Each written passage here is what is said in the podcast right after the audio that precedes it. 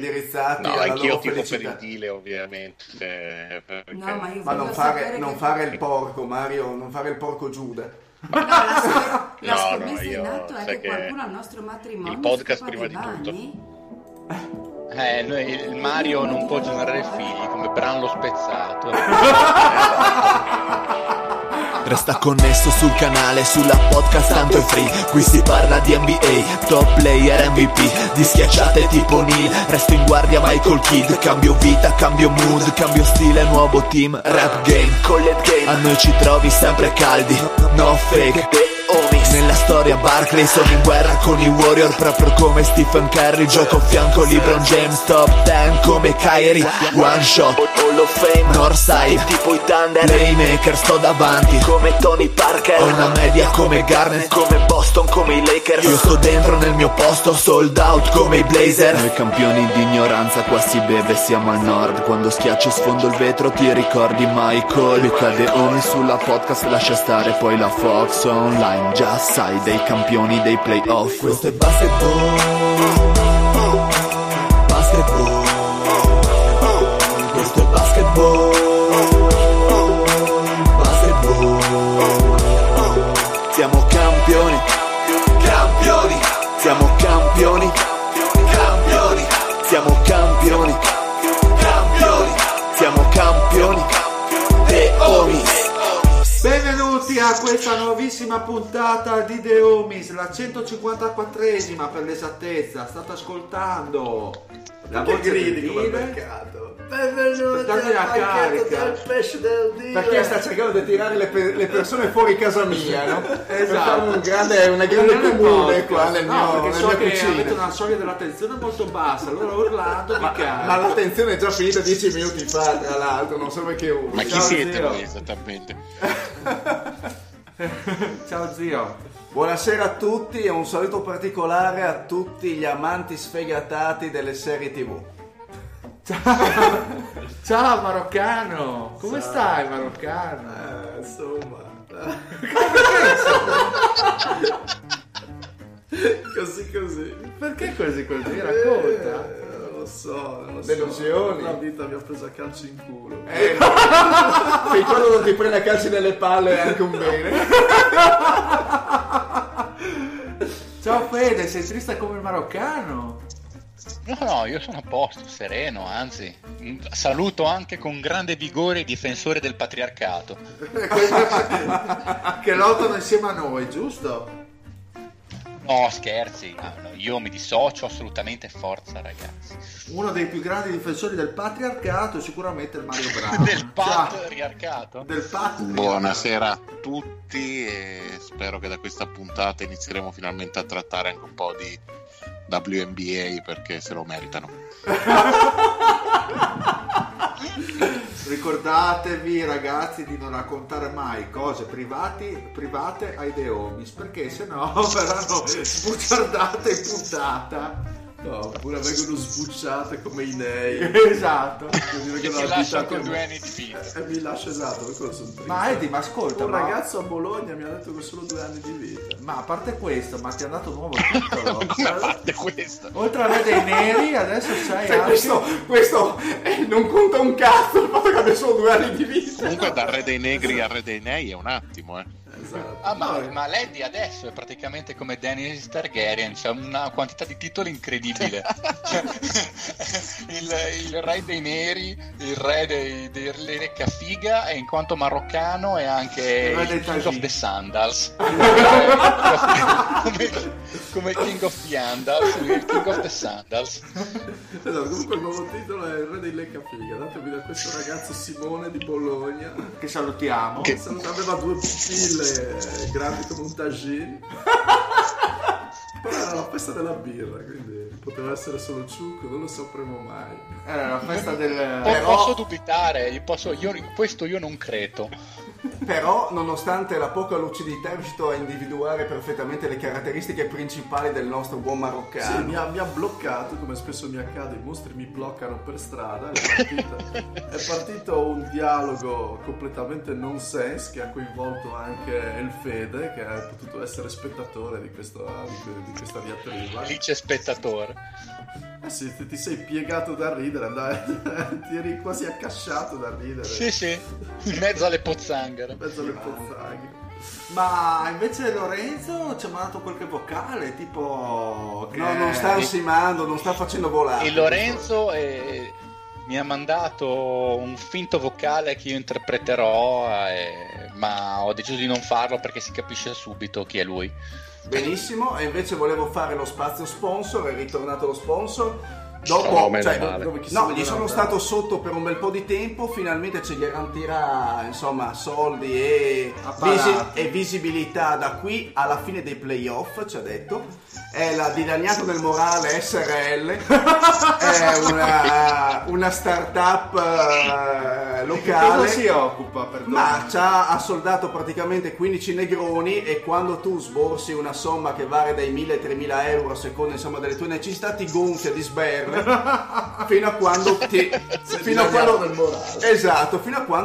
rilasciano l'attestato di dilaniato del morale, e lì la vita. Capito, dov'è la sede? La sede, guarda, è poco lontano qui da casa mia, l'ho scoperta qualche giorno fa quando l'hai affittata. In realtà è mia. È la mia startup. Attenzione che se siete dilaniati del morale potreste anche diventare re di Westeros, Ma infatti è tutta una consecuzione temporum. Esatto. Come sei forbito quando parli così. Grazie, amore. Bene, cosa volete fare? Gattuno c'è, Federico Simeone c'è. Visto che non sai gestire un cazzo, sai gestire. Sto rifinendo un attimo la situazione. Tra l'altro io inizierei almeno a parlare prima un po' di basket, perché sono 10 minuti che parliamo di cazzate, almeno i nostri giusti spettatori. Fede, sei un grandissimo figlio di puttana. Sei un incompetente. Non mi pare sia mai stato un problema parlare 10 minuti di stronzate. Facciamoli diventare 20. Che cazzo di bravo, questo è lo spirito. però dopo perché ho un vocale di 2 minuti e mezzo da riascoltare intanto. Allora parte Lady, a questo punto diamo carta bianca. E allora facciamo Gattuno dopo, allora facciamo la Monster Madness adesso. Allora ragazzuoli, questa settimana cominciamo con la telenovela. A noi piacciono le telenovelas, soprattutto riguardante alcune squadre. Sì, perché il passo dal Centro America alla California è molto breve. Infatti la telenovela questa volta tratta i Lakers perché merda. In settimana Magic Johnson ha lasciato delle dichiarazioni riguardo alla sua fuga dalla franchigia, perché fuga da Los Angeles, esatto. Indiana Pliskin è diventato.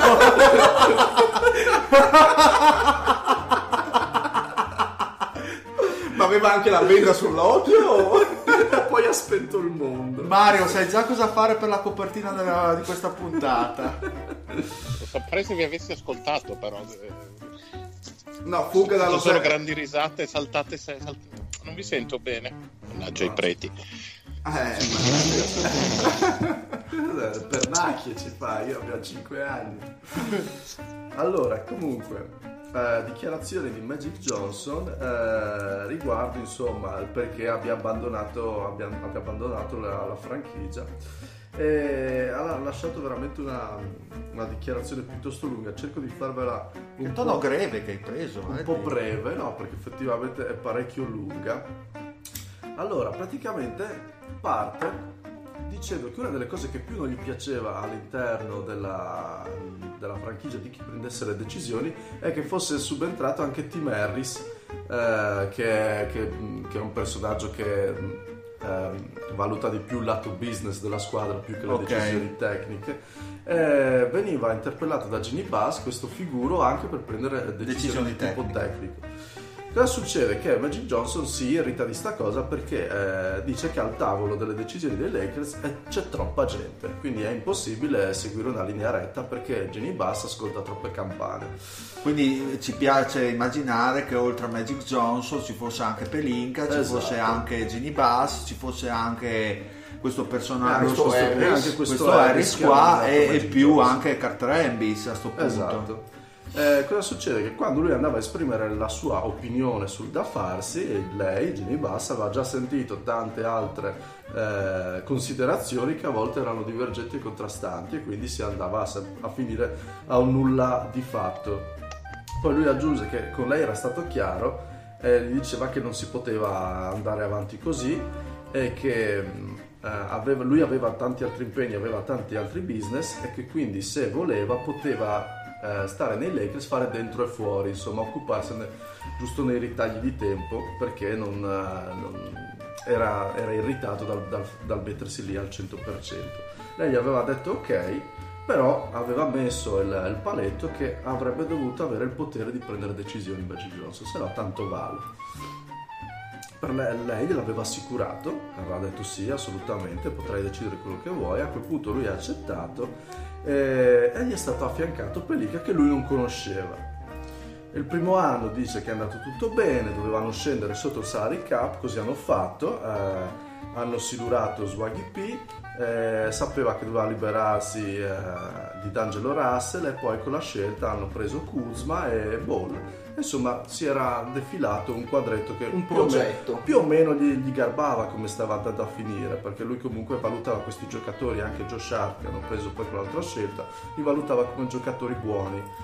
Poi il tono cambia assolutamente, comincia a parlare di Pelinka e finisce, il tono buono finisce completamente, perché dice che ha cominciato a sentire in giro, non dice da quali fonti, ha cominciato a sentire in giro che c'era un certo figuro che lo sputtanava. Questo figuro l'ha identificato in Pelinka. Ma è stata una sua considerazione. Dice che più di una persona all'interno dell'organizzazione dei Lakers mi diceva che Pelinka stava mettendo in giro voci alle mie spalle. E la cosa mi ha fatto girare i coglioni. Se non sbaglio erano riferite alla sua presenza, no? Cioè a quanto si stava impegnando il buon Magic Johnson. Esatto, dice, senza nominare le persone, dice che gente di cui lui si fida ciecamente gli dicevano che stava mettendo brutte parole, e nel frattempo però doveva anche disbrigarsi di tutte le faccende dei Lakers, però con questo peso alle spalle, e gli dava molto fastidio. E arriva poi la goccia che fa traboccare il vaso, cioè la decisione da prendere su Luke Walton. Ok, perché lui voleva assolutamente mandarlo via. Ok. Diceva ovviamente, quando fa la dichiarazione butta giù il tappeto rosso, dice che è bravo ragazzo, sono solite cose di circostanza, esatto, manfrine inutili. Quel figuro che vi ho nominato prima, tale Tim Harris, diceva che voleva tenerlo, la Jeanie Buss quindi non sapeva che fare, era in stallo, e anche lì insomma se n'era preso a male. Lui diceva cavolo, devo dare conto sulla Jeanie Buss, invece mi ritrovavo questo Tim Harris che la sua opinione contava come la mia. Perché se non sbaglio, se non ho sentito male, ha avuto 3 incontri con Jeanie Buss riguardo a Walton, e nel primo Jeanie Buss ha detto che avrebbe valutato la situazione di Walton, nel secondo incontro ha detto che era d'accordo con Magic Johnson di silurarlo, e nel terzo invece aveva completamente ribaltato la sua idea. Era colpa di questo Tim Harris, quindi ha sommato il fatto che Pelinka lo pigliava per il culo, c'era sto Tim Harris che le sue decisioni valevano quanto le sue, e la Jeanie Buss gli aveva detto che le sue decisioni contavano più di ogni altra cosa, invece non era vero, e quindi si è rotto le palle e se n'è andato. E così è finita la telenovela di Magic Johnson. Però Pelinka ovviamente, dopo aver sentito questa dichiarazione, si vuole sfogare anche lui, dice insomma che cavolo, mi ha accusato, mi ha mosso accuse, Pelinka, fantastico, berlusconiano, smentisce tutto. Dice, io non so, cade dalle nuvole, dice, beh, con Magic Johnson avevo un rapporto meraviglioso, un rapporto positivo, avevo un rapporto fantastico, ma come io sono caduto dalle nuvole, cioè a me dispiace sentire Magic Johnson parlare così. Ma con questo tono qua? Secondo me sì. A me dispiace, cioè... Poi non è di Belluno, non è venuto a dirmi neanche in faccia le cose, cioè ho dovuto saperle così, ma sono dispiaciutissimo. Quindi però a parte tutto, ho detto, io spero tanto che Magic Johnson venga a fare la pace con me, perché io, come tutti gli altri, sono caduto dalle nuvole. Certo. No, più che altro io questa storia non la sapevo, quindi bella che me l'avete esposta in questa maniera qua, ma la mia idea è che ancora una volta i Lakers si sono dimostrati nell'ultimo periodo un casino, un caos incontrollato, dove non si sa chi prende le scelte, chi deve prenderle, chi le fa, chi non le fa. Ma non è mica finita l'epopea Magic Johnson. Ah no? No, c'è ancora una chicca. Davvero? Le sue dichiarazioni sulla scelta dell'allenatore. Ah sì? Vale? Sì. No, nel senso che lui dice che il giorno, tra l'altro era il giorno stesso della presentazione di Vogel ai Lakers, sì. E lui fa la dichiarazione che dice: sì, Vogel, bravo allenatore, eccetera eccetera eccetera, ma se fossi stato io avrei scelto lui, perché sinceramente Vogel è bravo ma lui è molto meglio. E quindi in qualche modo fa strano che questa dichiarazione sia stata esattamente nel giorno stesso della presentazione del nuovo coach, e quindi rendendo la presentazione di Vogel un pochino forse meno amara, un po' meno, diciamo, efficiente, efficace di quello che avrebbe dovuto essere. Che idea ti sei fatta tu, Mario, su sta roba qua, che è abbastanza aberrante? Ma in realtà l'idea che penso siamo fatti tutti, che regni la confusione più totale a livello di dirigenza, veramente non si capisce chi prende le decisioni in casa Lakers. A quanto pare Jeanie Buss cambia idea ogni 10 minuti, perché in base a quello che le viene sussurrato una volta da uno, una volta dall'altro, dal maestro dei sussurri. Esatto, stavo giusto pensando una cosa del genere. Dal master whisperer. È una situazione veramente caotica e in continua evoluzione negativa, e anche tutto questo veleno che si stanno buttando addosso tra Magic e Pelinka penso che non faccia bene all'ambiente Lakers. Dispiace perché vederli ne sono convinto. Ma non è vero Mario, piange un po' il cuore. Ma insomma, una cosa comunque, Mario, il prossimo giocatore franchigia e viene andare con LeBron, si vince. Una cosa comunque secondo me importante, che io personalmente non so, prove non ce ne sono, però secondo me Pelinka ha la faccia da figlio di puttana, e non dubito tanto che quello che aveva detto Magic sia tendenzialmente vero. Resta il fatto che Magic è stato chiaro fin dall'inizio, cioè io non lascio il mio business perché comunque faccio più soldi col business che seguo piuttosto che con il presidente Lakers, quindi io non ci sarò sempre. E secondo me comunque, se tu comunque fai, nonostante tutta la buona volontà, il tuo presidente del Basketball Operations è uno che di fatto lo fa come secondo lavoro, iniziamo male. Ma certo. Cioè, voglio dire, non è il portinaio, cioè, qui l'errore è alla base. Fosse stato a tempo pieno Magic, comunque rispettatissimo, quello che vuoi, però abbiate pazienza, tu pur di metterci una leggenda della storia dei Lakers, della tua franchigia, ci metti uno che sta a mezzo servizio. Poi per carità, se, e ripeto se, soltanto per la sua presenza LeBron è andato ai Lakers, bene lo stesso così. Se non ci sarebbe andato senza Magic, il gioco è valso ampiamente la candela. Resta il fatto che normalmente il presidente del Basketball Relations di una franchigia NBA fa quello come primo, secondo e terzo mestiere, poi forse viene la famiglia al quarto. Comunque Magic ha sottolineato riguardo ricordiamo insomma che è stato lui a portare LeBron a Los Angeles, ed è ancora convinto che LeBron possa risultare determinante, se non la prossima. No, ha detto che vinceranno il titolo. Sì, è vero, sì, ha detto proprio che vinceranno il titolo, e ha detto anche, ha specificato a proposito di Harris, cioè non l'ha nominato ma sottinteso quanto gli stia sul cazzo, che si augura che le prossime scelte di mercato per i futuri free agent siano diciamo decise nella sala dei bottoni da Jeanie Buss, da Pelinka, probabilmente da Vogel, se vorrà esserci, e basta. Questo sta a testimoniare quanto probabilmente questo Harris gli sta fondamentalmente sul culo e quanto probabilmente ha peso per Jeanie Buss. Ma come la vedete voi, alla luce di tutto ciò che abbiamo detto finora e le loro mosse in sede di draft, visto che sono riusciti a scavalcare, hanno avuto la botta di culo di prendersi la quarta. Ma lo decideremo al prossimo, ma secondo me a parte che lo decideremo il prossimo mese quanto sono stati intelligenti. No, ma come la vedete voi, cioè alla fine male su chi penso? Boh, no? Già hanno avuto quello... una bella botta di culo a prendere la quarta, no? Quindi io direi che loro della scelta non è che freghi molto, tanto sì beh. Hanno più cose da scambiare, così esatto. Non è un asset, basta per loro, esatto, più di un asset, non è altro. E tra l'altro non è neanche male, cioè la quarta non è neanche male, se è da mettere in un pacchetto per arrivare a boh. Sì, come molti hanno detto, è vero che dalla terza in poi c'è un pochino di divario a livello di talento dei primi tre e tutti gli altri, però insomma è comunque un asset discretamente importante da aggiungere a quello che hanno. Esattamente. Poi insomma valuteremo anche che giocatori vorrà intorno a sé il buon LeBron. Quello è i soliti nomi, insomma, che si fanno. Sì, reale. Poi tra l'altro ha specificato Magic Johnson che basterebbe secondo lui un Irving del caso. Ha detto che è un nome qualsiasi,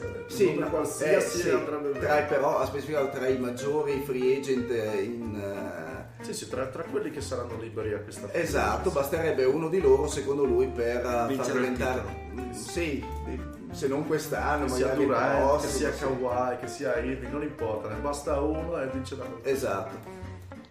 Va bene, andiamo avanti, va. Ok, Vogel in tutto questo ha fatto il faccia de Luke, non ha detto... ha fatto la faccia da Luke. Cosa ha fatto, scusa? Il faccia de Luke. Da Luke Walton. Non si è espresso assolutamente su nessuna di queste vicissitudini e ha fatto il discorsetto preconfezionato dove cerca di gasare tutti quanti, dove dice che saremmo tutti estremamente felici di ciò che vedremo sul parquet quest'anno, che spaccheranno culo, che saranno fortissimi, che allenerà da Dio, che sarà una cosa bellissima. No, in realtà ha fatto, sai cosa ha detto? Benvenuti! Esatto. E quindi Fogel ha fatto praticamente de facto un no comment su tutta la linea. Perfetto. Ok, andiamo avanti, andiamo dai Rockets che hanno da fare delle riconferme dal lato panchina. Quindi hanno mandato via Fedel, Jeff il coordinator, il defensive coordinator. Esatto, però c'è anche il contratto di D'Antoni che da valutare, perché lui avrebbe anche quest'anno e poi basta in sostanza, se non sbaglio. Se me lo confermi, non te lo confermo perché sta ascoltando ancora i vocali. Ho chiuso, parlavo col microfono spento come un coglione. Io ad Antoni, cioè, per carità, visto che ha i tac ampiamente pensionabile, lui prende la sua pensione, gli aggiungi un qualcosa sopra giusto per pro forma e va bene così, secondo me. Perché lui ha dichiarato che vorrebbe un altro triennale, che arriva a 71 anni con un altro triennale. Ha detto che se li sente tutti in canna e che per lui sarebbe fantastico riuscire a portare il titolo ai Rockets, però per farlo gli serve un triennale. Ma come ha detto, scusa, ce l'hai le testuali parole? Che anche quest'anno c'è stato un errore di sbagli, quindi prossimo anno finito sbagli, prossimo anno titolo anello su dita di mano. Penso sarà anello sul cazzo, sarà anello vibranti su corpo di cazzo. Esatto. Quindi D'Antoni si è già espresso che vorrebbe rimanere, ma sì, è pur bravo, sì, verosimilmente rimarrà, a mio avviso, verosimilmente, tanto non è che ci sia chissà che follia non è mai uscito alcun rumor che volessero allontanarlo, quindi anche io penso insomma che potrebbero riconfermarsi. Sì, ma il nostro server 2.0 dell'era del web probabilmente lo terrà. Ok, andiamo avanti con un po' di rumors. sul mercato ci sarebbero i Chicago Bulls, che i rumors dicono interessati a Lonzo Ball, che dicono sarebbe la guardia per loro perfetta, ricco di talento ma acerbo, difensivo, bla bla bla, e che sarebbero pronti per poter fare una trade in tal senso. Che valore ha Lonzo Ball adesso come adesso, ragazzi? Illuminatemi. Non conta un cazzo. Bassino, Se preso da solo, bassino. Sì. Beh, se ci mettono la 7 sopra... Se ma poi tu mettono... dentro... Perché la 7? Di chi è la 7? Di Chicago. Di Chicago, di quest'anno. Se ci metto la 7 sopra, un rumore era quello che ci mettessero la 7, o se ci mettono la 7 io mi quasi prendo, nel senso, se più o meno ho un'idea di che cosa poi ci posso fare con quella 7, come posso andarla a scambiare, come posso lavorarci sopra, difficile fare tanto meglio. Quindi Lonzo praticamente vale una 7 secondo te, Fede? No, per me meno. No, per meno addirittura. Per me meno. Ma è stato non vale una 7, vuol dire niente. Vi posso fare una piccola giusto fantatrade. Che ascoltando Lock on Sun, il podcast dei Suns, che cosa propongo? Allora, la sesta più cos'ha Orlando? Una più bassa, mi sembra, no? 17esima. Orlando è andato. Allora, aspetta che vedo, Orlando la 16esima. Allora, la sesta di Phoenix più l'altro ciappame, che ne so, il TJ Warren del caso, il Josh Jackson, quella gente lì, per Aaron Gordon e la 16. E girare la 16. Ripeti. Allora, la sesta dei Suns e più Josh Jackson o TJ Warren del caso, con gli asset che ha, o più anche la scelta dei Milwaukee Bucks che hanno dei prossimi anni. Adesso non mi ricordo com'erano le varie protezioni, vabbè, indifferente, per Aaron Gordon nella 16esima di Orlando, e girare la 16esima di Orlando per Lonzo Ball. No, la 16 è troppo forte. No, la 16 non dobbiamo neanche abusare.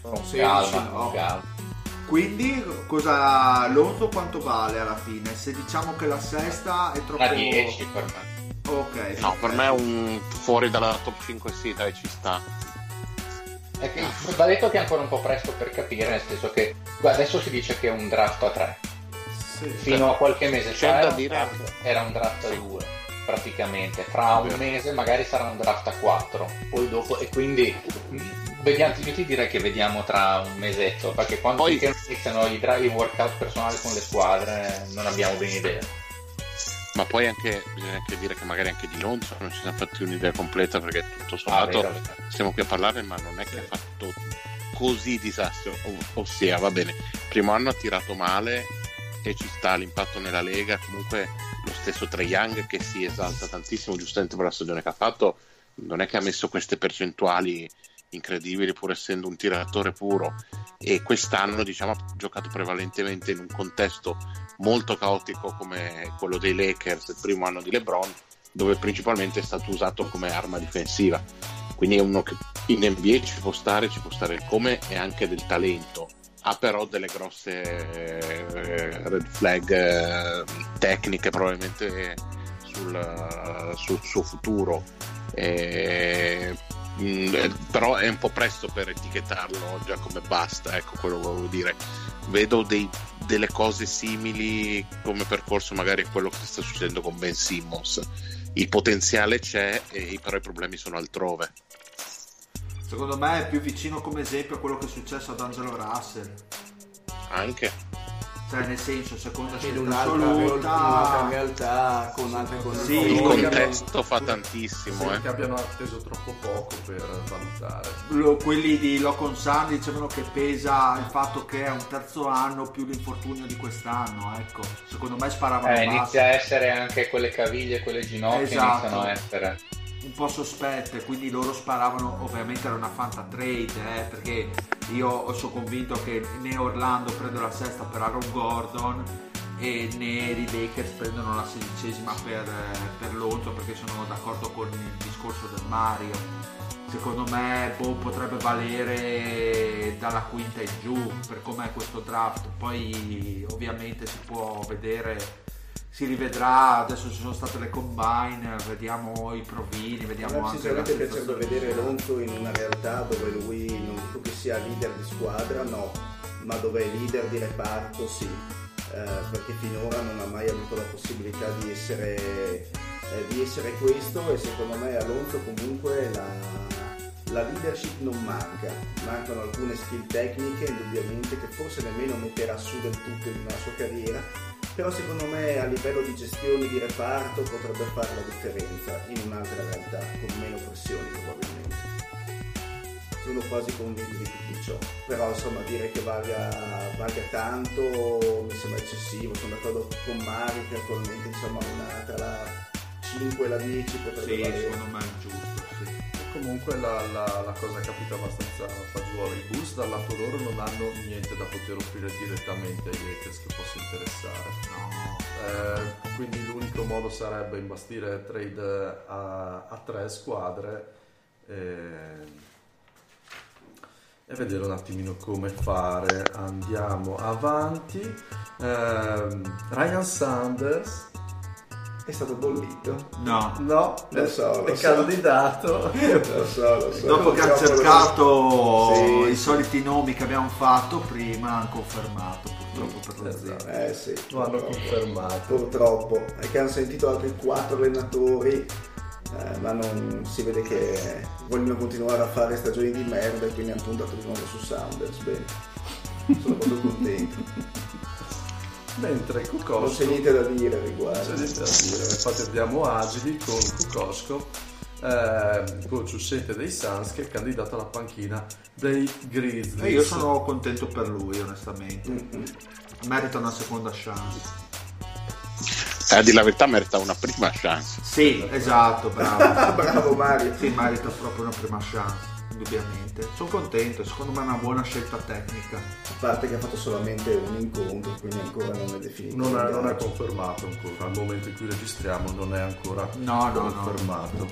Bene, andiamo avanti. È stato nominato il nuovo GM dei Pelicans, che andrà a lavorare sotto a stretto contatto con Griffin, che è Traian Langdon, che già aveva già lavorato con Griffin in passato, e che dal 2016 invece faceva parte dello staff di Sean Marks ai Nets. Ma a me è sinceramente una scelta che piace. Vabbè, fino adesso le stanno azzeccando tutte i Pelicans, tra Griffin, tra Aaron Nelson, preparatore atletico preso dai Suns, esatto. Che state facendo tutte le scelte giuste. Questo... sono scelte oculate, logiche, più la botta di culo di averla prima, quindi direi che ripartita è abbastanza in piedi. Vedremo poi cosa accadrà più dello specifico. Esatto, restiamo in ambito Pelicans, perché sappiamo che alla lotteria, siccome non l'avevamo trattato l'altra volta perché la lotteria era proprio dopo la fine della puntata purtroppo, anche se l'abbiamo quasi vissuta in diretta tramite messaggio. Esatto, perché David Griffin si sa che porta fortuna, perché è la sua 4ª volta che pesca la prima pick, e quindi tra l'altro non c'era di una leggenda riguardo una cravatta che ha indossato.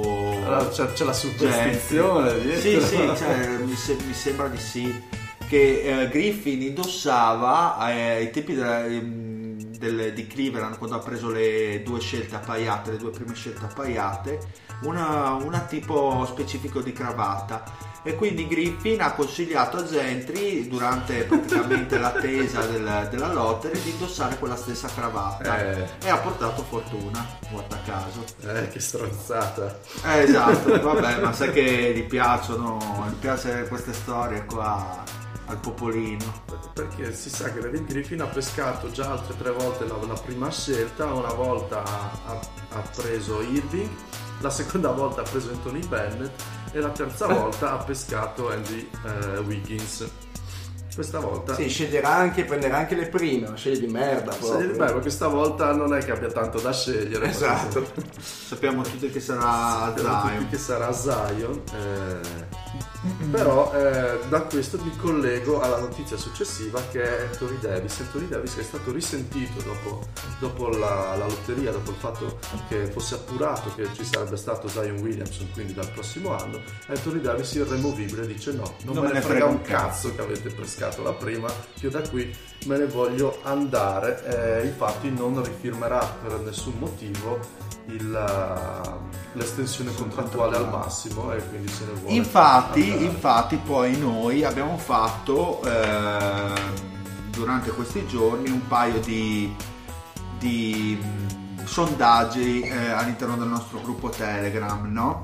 E avrei voluto farle di quasi tutte le prime posizioni del draft, poi non sono riuscito con i tempi, e quindi abbiamo solo le prime due di questi sondaggi che dovrei andare a pescare. Però intanto diciamo che, a parte i Pelicans che hanno vinto la lotteria a grandissima sorpresa con una chance del 6%, anche Memphis ha scavalcato, è arrivata seconda, anche lei con una percentuale piuttosto bassa, e sempre del 6% se non vado errato, ragazzi. Adesso apro la lotteria oggi, vediamo cosa mi dice. Sì, allora del 6.3% avevo una probabilità Memphis, ma di prendere la prima, di prendere la seconda, scusate, 6.3. Poi abbiamo New York Knicks del Lorenzo, che sono caduti dalla prima scelta alla terza, dove avevano una percentuale del 12,7. Tra l'altro gli è andata anche bene, nel senso che la più alta era quella di cadere in quinta posizione con 47,9, quindi sicuramente ci sarà stata delusione per i tifosi dei Knicks. Però diciamo che, visto come è andato l'andamento di questa lottery, mal non li ha colto, insomma, a New York. Poi i Lakers, che sono arrivati quarti, e quindi anche loro con una chance veramente misera del 2,8%. E poi abbiamo Cleveland, quinti, che hanno scavalcato, avevano 27,8 per prendere la quinta, e Phoenix la sesta. Quindi questa è, diciamo, le scelte, i grandi trombati di questa lottery. Chi vedete? A parte, presumo, vabbè, i Knicks che indubbiamente si aspettavano la prima, ma come ho detto la maggior parte della percentuale era sulla quinta, quindi ha rischiato bene o male. E poi Cleveland credo anche da annoverare tra i grandi trombati, se mi permettete. Cleveland, se secondo la classifica avrebbe dovuto pescare terza, se fosse andata seconda, terza i Suns, seconda, e direi i Suns indubbiamente tra i grandi trombati. E... peccato, perché i suoi tifosi, escluso il Dile, se lo meritavano, esatto, sì. Indubbiamente. Comunque tra anche i peggiori, quelli grandi trombati, secondo me anche gli Hawks, che avevano la quinta in mano, diciamo, prima della lottery, e si sono ritrovati con l'ottava a causa dei vari scavalcamenti. Ma loro ne hanno tre in lottery, giusto? Sì, no, ne hanno due. Il primo giro, ne hanno due il primo giro, e ne hanno tre al secondo, se non ricordo male. Okay, comunque dei sondaggi mi dicevi, uno l'avevo fatto io. Allora, un sondaggio era appunto quello di Anthony Davis, se riesco... avevo mandato la foto, quindi la trovi nei media anche del gruppo.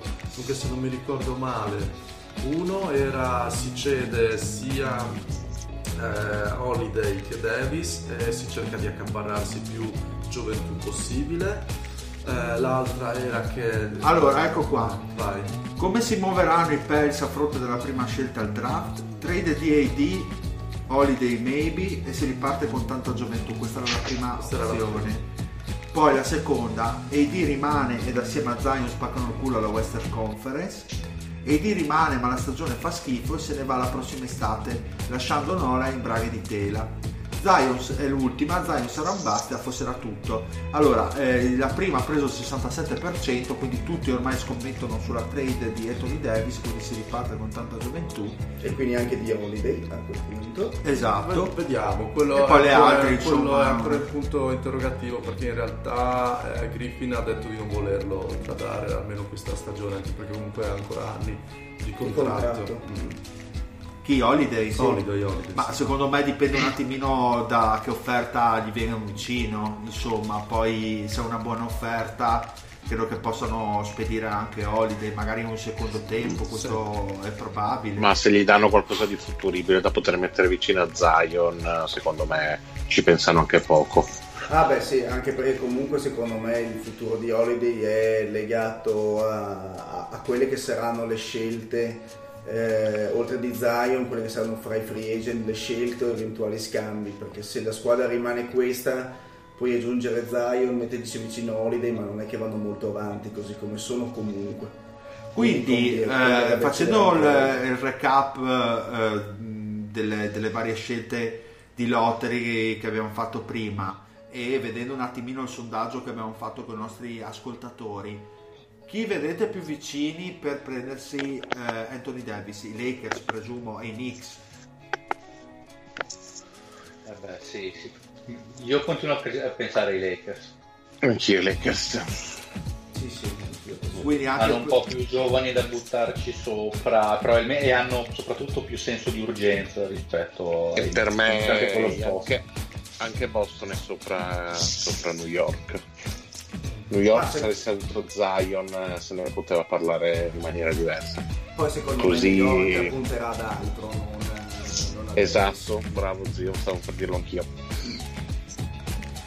E secondo me sei più vicina, per dirti, una New York ha lo spazio salariale al contrario delle altre, nel senso che secondo me mi sono più vicino a un Irving che a un Anthony Davis. New York, se dovessi fare così una mia, Irving è più un altro, sì, esatto, più un Durant, che insomma così quello che mi veniva in testa, insomma, più che Davis. E credo che anche prima Leti, che l'ha detto tra le righe, quella trade per Lonzo, diciamo, potrebbe essere un altro asset, se dovessero magari Bush dare la settima, che va a rimpolpare il pacchetto dei Lakers per Anthony Davis.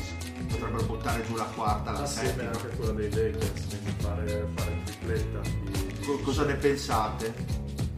È uno scenario. Me la ridite un attimo che mi sono perso. Allora, il fatto della trade di Lonzo che abbiamo parlato prima coi Bulls, okay, dove magari i Bulls mettono sul piatto la settima. Se i Lakers riescono a prendersi la settima, si parlerebbe poi di un pacchetto con quarta e settima per andare a prendere il pesce grosso. È un scenario secondo te probabile, fattibile, o siamo proprio sempre nei lidi delle fantatrade? Anche Fede cosa ne pensa? Beh, quarta, settima, e cosa ci metti vicino? Kuzma e Hart anche, almeno, perché secondo me i Pelicans con soprattutto forti del fatto di avere comunque il salvagente Zion continueranno a sparare alto almeno all'inizio. Boh, io oserei dire che se arrivassero buone notizie non mi viene in mente, da Ingram, credo che nel caso il Pelicans sia interessato a Ingram, anche perché secondo me Kuzma e Zion fanno abbastanza scopa come posizione in campo. E comunque Kuzma rimane, secondo me, primariamente un 4 a livello offensivo per posizione in campo, deve giocare con un 3 a fianco e rimane, secondo me, il giocatore più rifinito di tutti. Se viene fuori che soprattutto il più adatto a giocare con LeBron, chiaramente, tra l'altro, ma in generale quello con più upside rimane Ingram, che secondo me ha fatto una seconda parte di stagione molto interessante. Bisogna vedere cosa dicono i referti medici da qui al prossimo mese. Ah sì, che è morto, me l'ho dimenticato. Sì, certo. La trombosi, esatto, che purtroppo tipo Letti a Bologna, sì, esatto. Ma Letti ha sempre sofferto di trombosi. Ma di solito però la sua è virale, la trasmette la trombosi. È l'unico caso al mondo di viralità. A volte la subisce anche, però nel peggiore dei casi. Ciao, bene. No, però fino a due mesi fa non ci sarebbe stato un dubbio al mondo finché non si è fatto male Ingram. Adesso le cose si complicano un pochettino perché, come sappiamo, quel tipo di infortunio è una cosa che o ne puoi uscire benissimo oppure puoi essere costretto a ritirarti, come è successo a Chris Bosh, come è successo a Teletovic e quant'altro. Si rimane in attesa perché in teoria il miglior giocatore sarebbe chiaramente Ingram. Quello che secondo me dovrebbero volere i Pelicans è quello che vorrebbero cedere per certi versi i Lakers, perché appunto Kuzma ha un ruolo più definito. Ok, stranza. Ok, io ho le ultime due notizie, ragazzi. Allora aspetta che metto anche l'altro sondaggio e vi faccio una ultima domanda sulla lotteria e poi andiamo avanti. Sì. Allora il secondo sondaggio invece riguardava i Memphis Grizzlies e la loro seconda scelta assoluta. Quindi le varie opzioni erano prendere Ja Morant, che è il secondo giocatore diciamo più importante di questo draft, tradare Conley e ripartire da questi due giocatori, ovvero Morant e poi Jackson, bravo. Poi seconda opzione, prendere Barrett, costruire con Jackson tenendo Conley come mentore, provare a fare trade up dando più asset possibili ai Pelicans, fare trade down se c'è il giocatore che piace a Memphis, riuscendo così a prendersi qualche scelta, provare a fare la pazzia, trade per Davis e playoff sicuri. Ora ha vinto ovviamente prendere Ja Morant, quindi i nostri ascoltatori sono andati abbastanza sul sicuro. La seconda, ovvero quello di prendere Barrett, era al 35%, quindi è stato un sondaggio abbastanza interessante perché i nostri ascoltatori erano un pochino divisi su cosa o cosa non fare nei panni dei Grizzlies. Voi invece come la vedete per Memphis? Dal mio punto di vista è un lancio di moneta, nel senso, se preferisci Morant o se preferisci Barrett, e tra l'altro sono quelle decisioni che magari poi ti cambiano la storia della franchigia. Io al momento non propenderei né per l'uno né per l'altro, nel senso sicuramente sceglierei uno di loro, ma non saprei benissimo ad occhi chiusi su quale puntare, e non lo so, resta il fatto che probabilmente Conley lo cederei a inizio stagione e comincerei da subito a dar spazio ai nuovi prospetti. E quindi ragazzi, Conley quanto vale?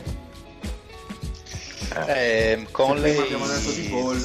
Un po' meno, diciamo che un po' meno di Jrue Holiday, per fare un giocatore di livello simile, però Conley ha 31 anni se non sbaglio, anziché i 28 di Holiday, e ancora e due anni di contratto a 30 milioni se non erro ad anno, no?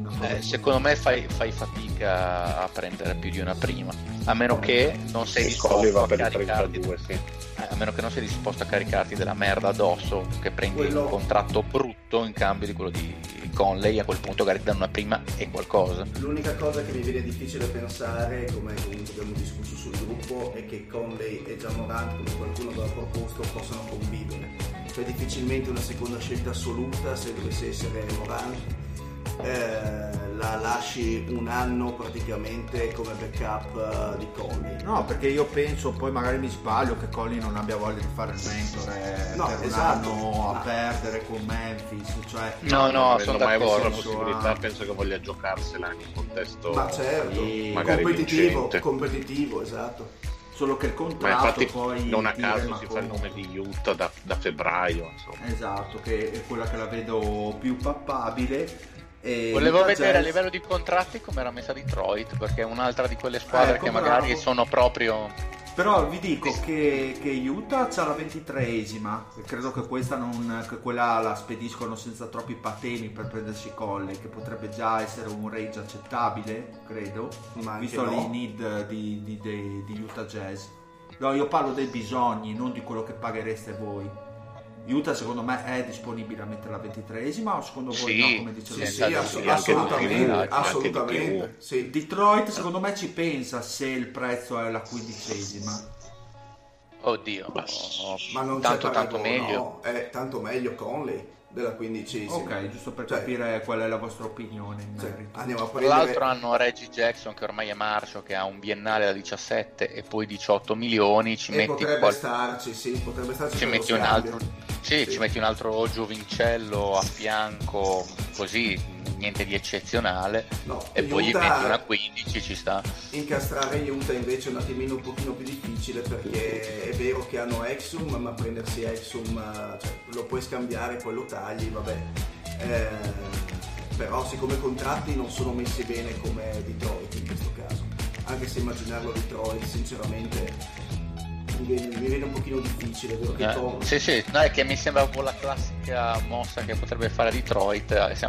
Abbiamo fatto i playoff, Blake Griffin e verso la fine del prime praticamente, 29 anni, diciamo magari a un altro 1-2 anni al massimo se non si spacca, anziché Red Jackson che ha già rotto il cazzo, esatto, gli aggiungi 2 anni anche a Conley e magari proviamo a vincerne 48 se tutto va bene.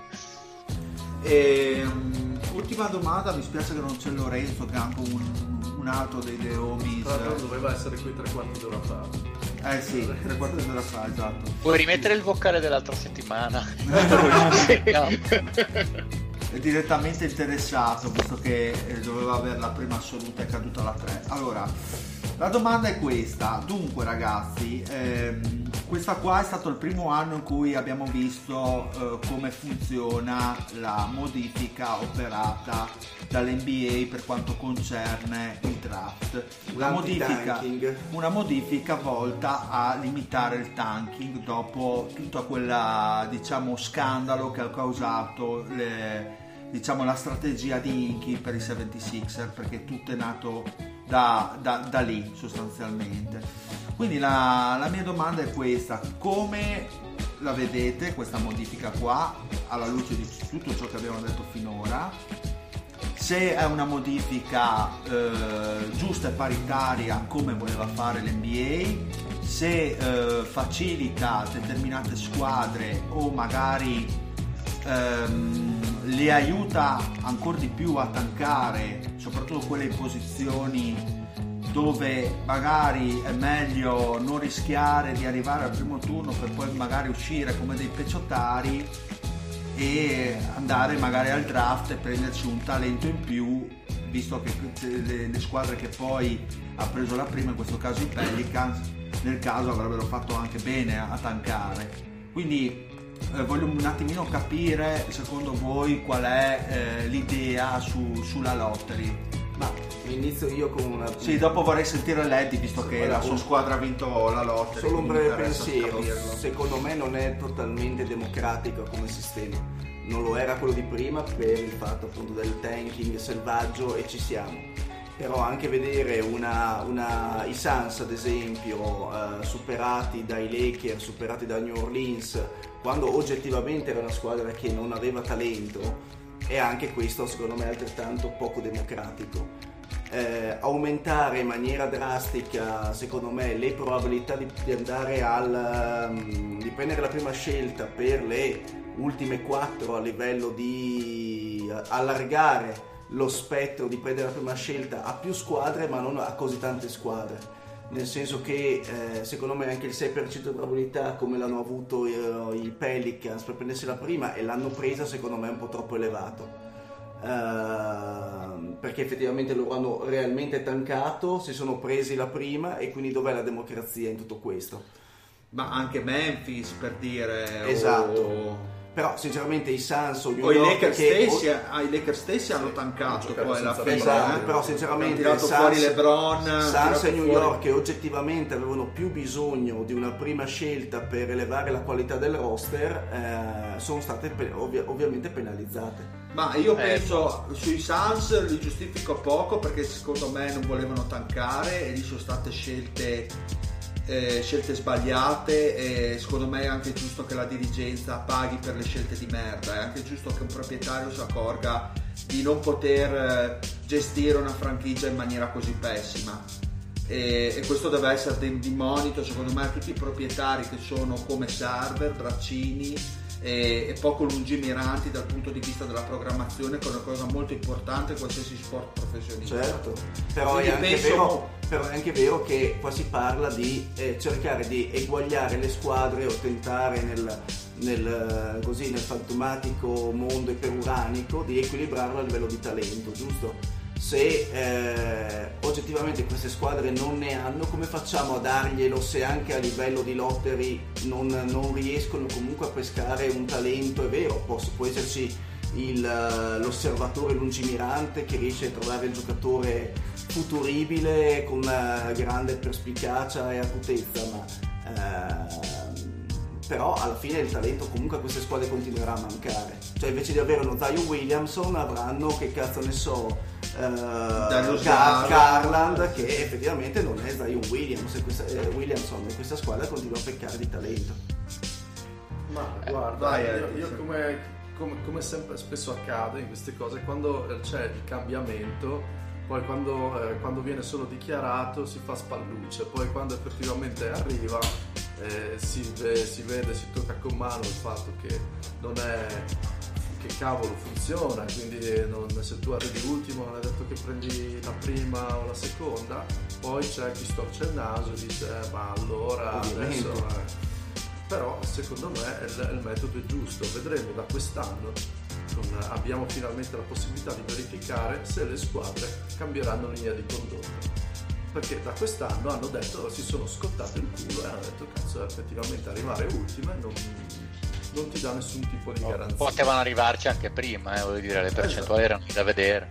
Esatto, sì, le percentuali erano dichiarate, si sapeva che quest'anno era sarebbe stato il primo con le percentuali scombinate, e per me è una scelta che apprezzo onestamente. L'ho sempre detto che il tanking ferale, anche se non condotto da tutte le squadre che arrivano ultime, non è detto che tutte lo facciano apposta, però io non l'ho mai condiviso, e voglio vedere se le squadre adesso si adopereranno per alzare il livello al di là solo dei giocatori, con uno staff, cercando di inserire nello staff gente più di livello, cercando di non perdere partite apposta, cercando di combatterle sempre le partite fondamentalmente, perché sai che a tanto arrivare ultimi non ti paga, e quindi cerchi di...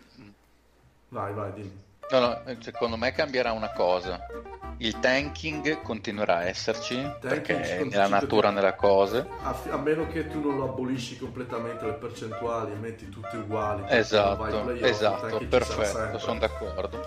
Quello che succederà, è che si inizieranno a tankare da metà stagione più o meno, e non si tankerà più per forza, anzi probabilmente si vedrà di meno il tanking per arrivare ultimi, penultimi, terzultimi. Si tankerà quando quelli che tankeranno più facilmente, secondo me, sono quelli che inizieranno la stagione in ottica vediamo se riesco a ricavarmi un posto ai playoff. Ti si rompe magari quel giocatore importante per un mese, 2 mesi, oppure non trovi la chimica e dici vabbè, a sto punto tra arrivare 17° facciamo che arrivo 22°, perché io ho visto che se arrivo 6°, 7°, 8°, 9°, capace che becco la botta di culo, ed si è appena verificata questa cosa qui. Quindi secondo me ormai, anziché tankare per le ultime 3 posizioni, si tanca quando vedi che aggiustando un po' le cose, mollando un po' gli ormeggi, arrivi tra la 6 e la 10 più o meno. D'accordissimo, esatto,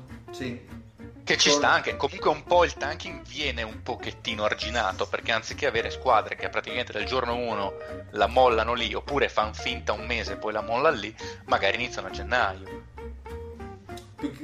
Sì, secondo me è stato la solita scelta del male minore, nel senso che facendo così, come hai spiegato molto bene te, Fede, le squadre sono più propense magari anche a evolversi in un certo qual senso, non a fare proprio delle squadre come è successo con Inky, in cui non c'erano in roster neanche un giocatore NBA, o se c'era era mezzo, per dire. E questo è chiaro. La cosa che a me dispiace è che, e secondo me lì è il discorso anche dello zio, della profonda ingiustizia, se vogliamo dire, di questo metodo, è che squadre come Cleveland, che non è che non hanno programmato bene, loro si sono ritrovate a fine di un ciclo, e quindi la Lega per squadre che si ritrovavano alla fine di un ciclo gli dava il contentino di dargli in mano una delle prime scelte per riuscire a far ripartire la franchigia. Dopo magari si diceva che una squadra in media doveva perdere quei 3-4 anni alla fine del ciclo per poi ritornare, a certi tipi di livelli o anche ai playoff. Una cosa che poi in tante realtà purtroppo non è capitato, ma per mala gestione, e quindi è questo che a me sostanzialmente dispiace. Secondo me la perfezione non esiste mai. Nel complesso io ho l'impressione che comunque sia un pochettino più giusto questo sistema qui. Per adesso diciamo che il primo exit poll per me è nel complesso positivo, oltre al fatto che, visto che comunque l'NBA rimane uno spettacolo, rimane un business, e secondo me è anche molto più divertente la serata della lottery, perché può succedere veramente di tutto. Ma anche il fatto stesso della lottery, del pescaggio delle scelte, è stato uno spettacolo perché vedersi tutte queste squadre che si cambiavano ma riferivo proprio a quello. Ah, ok, perfetto. Riferivo proprio a quello, no? È proprio la notte della lottery stessa, sì, più o meno, che arrivava tra i primi tre, lo sapevi. Adesso può succedere, sono successe di ogni. Cioè, cazzo, vedi la gente che ci rimane di merda, quelli che dicono cazzo siamo saliti, cioè che prima alla 9-8 salisse nelle prime tre, è successo, ma avevi il 2-3% di possibilità. Adesso le possibilità sono decisamente più consistenti. Ovviamente questo mischia molto più le carte anche in ottica free agency o anche in ottica off season, perché ovviamente adesso squadre che magari erano proiettate per avere una 9-10 magari si trovano in mano una 4 e lì cambia molto. Posso sentire il Mario, uno che è sempre stato tifoso di una squadra, i Kings, che hanno avuto sempre problemi, scelte alte, mala gestione. Ma questo lo dici tu. Non volevo offenderti. No, tranquillo. Onestamente, come primo anno il campione è un po' ristretto, nel senso vedremo negli anni prossimi se sarà un trend quello di premiare un po' di più le squadre, diciamo, da bassa lottery piuttosto che le ultime della stagione regolare.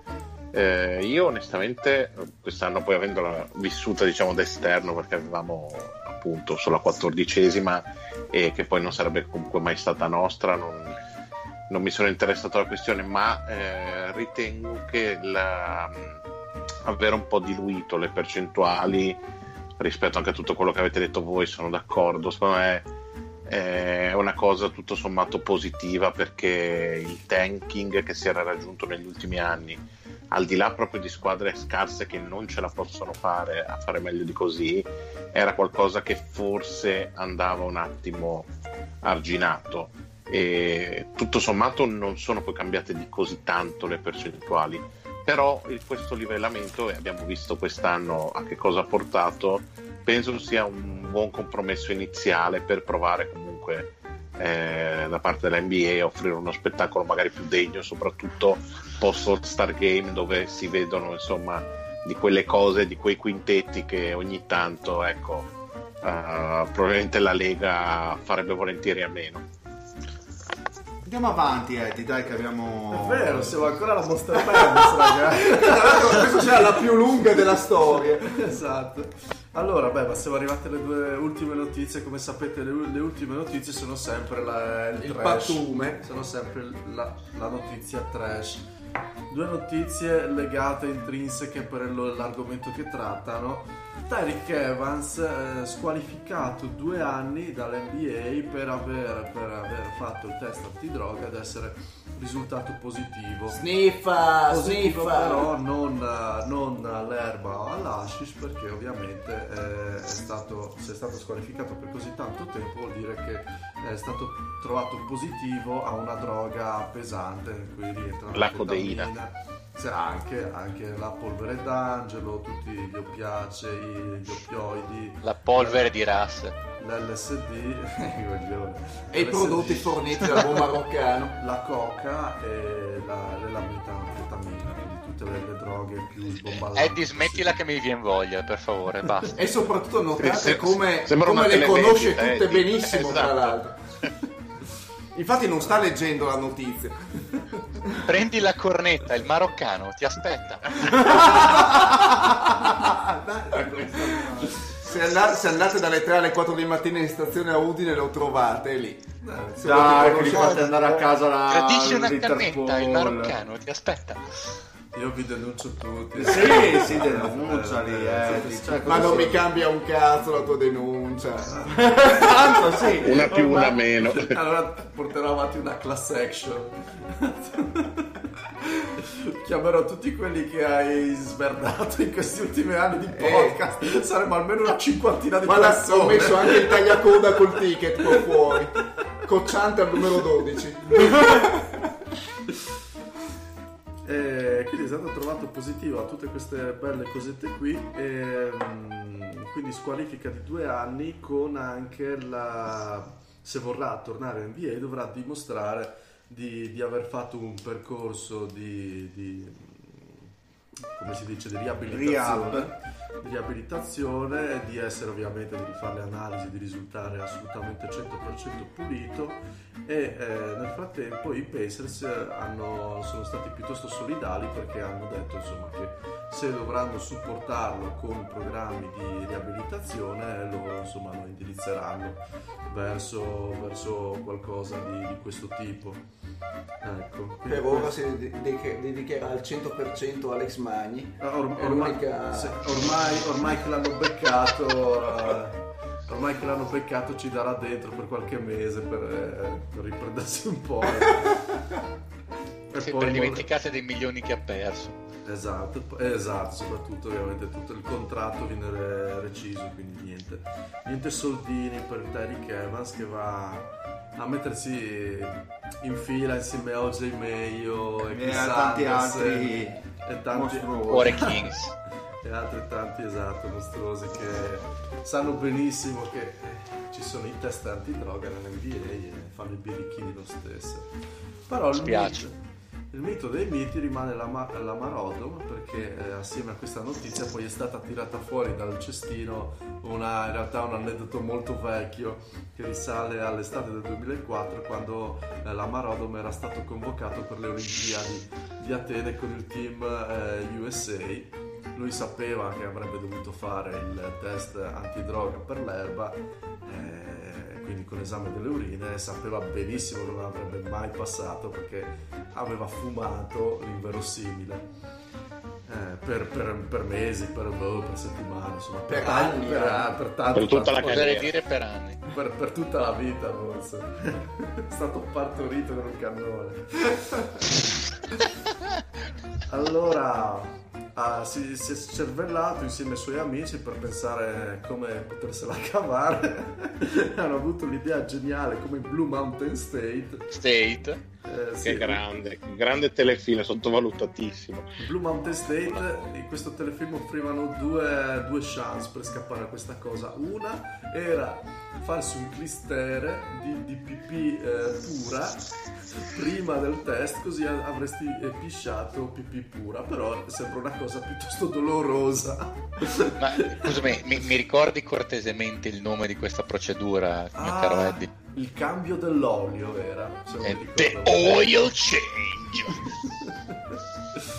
E l'altra invece era utilizzare un pene finto con un serbatoio da strizzare, all'interno inserici della pipì ovviamente di un amico che sai essere pulito, e poi una volta che, siccome quando ti fanno il test c'è un tipo davanti che te lo guarda il pisello, sì, non te lo guarda a 3 centimetri, però te lo guarda mentre fai la pipì. E quindi la Marodom ha cercato su internet un cazzo negro e l'ha trovato solo bianco, l'ha indossato. Non immagino cosa gli è uscito nella ricerca delle immagini su Google.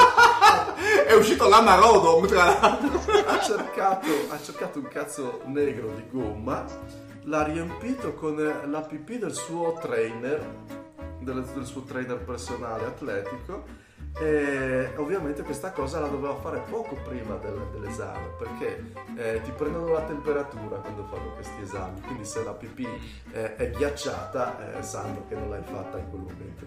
Quindi il suo trainer ha fatto la pipì poco prima dell'esame, gliel'ha fatta nel serbatoio del penefinto, la Marodono ha indossato il penefinto, è andato alla commissione, ha tirato fuori il pene, ha strizzato il serbatoio per far uscire la pipì e il tipo davanti non si è accorto di un cazzo. Hanno messo il termometro dentro la pipì, hanno visto che aveva la temperatura giusta e gli hanno detto: congratulazioni la Marodon, sei del team USA. Quindi ha funzionato sta trama. Quindi ha funzionato. Sì, è il team USA che non ha funzionato quell'anno. Sì, tra l'altro. Porca puttana che chicca. Questa non la sapevo. E col pene di Lamarodo mi intervengo io a gamba attesa. Buonasera a tutti. Perché l'ha fatto anche il buon Lorenzo, quello di cercare dei peni negri di gomma. No, ovviamente, ma no, gliel'ho insegnato io alla Mar come eludere l'antidoping. Oh, benvenuto! Suggeritore a teatro? Cosa? Sei caduto nella botola del suggeritore a teatro? Ma perché mi sentite male? No, perché sei in ritardo di un'ora, Lorenzo. E mezza. Chiedo umilmente scusa. Ma vai a fanculo. Pensa che non abbiamo neanche visto la Monster Madness, figurati. No, come potete immaginare, come vi ho legato, avevo due importanti impegni per le mani. Guarda, se c'era figa sei giustificato, se no no. Erano due seni, Lorenzo, dicelo. No, vabbè, ma non siamo così terra a terra. Comunque adesso sono a piedi. Ho solo detto seni, insomma. Guarda, come si suol dire dalle mie parti, questi due importanti affari erano in rotonda €20. Giusto per sapere. E se sì, dai l'indirizzo della rotonda per tutti i nostri fan.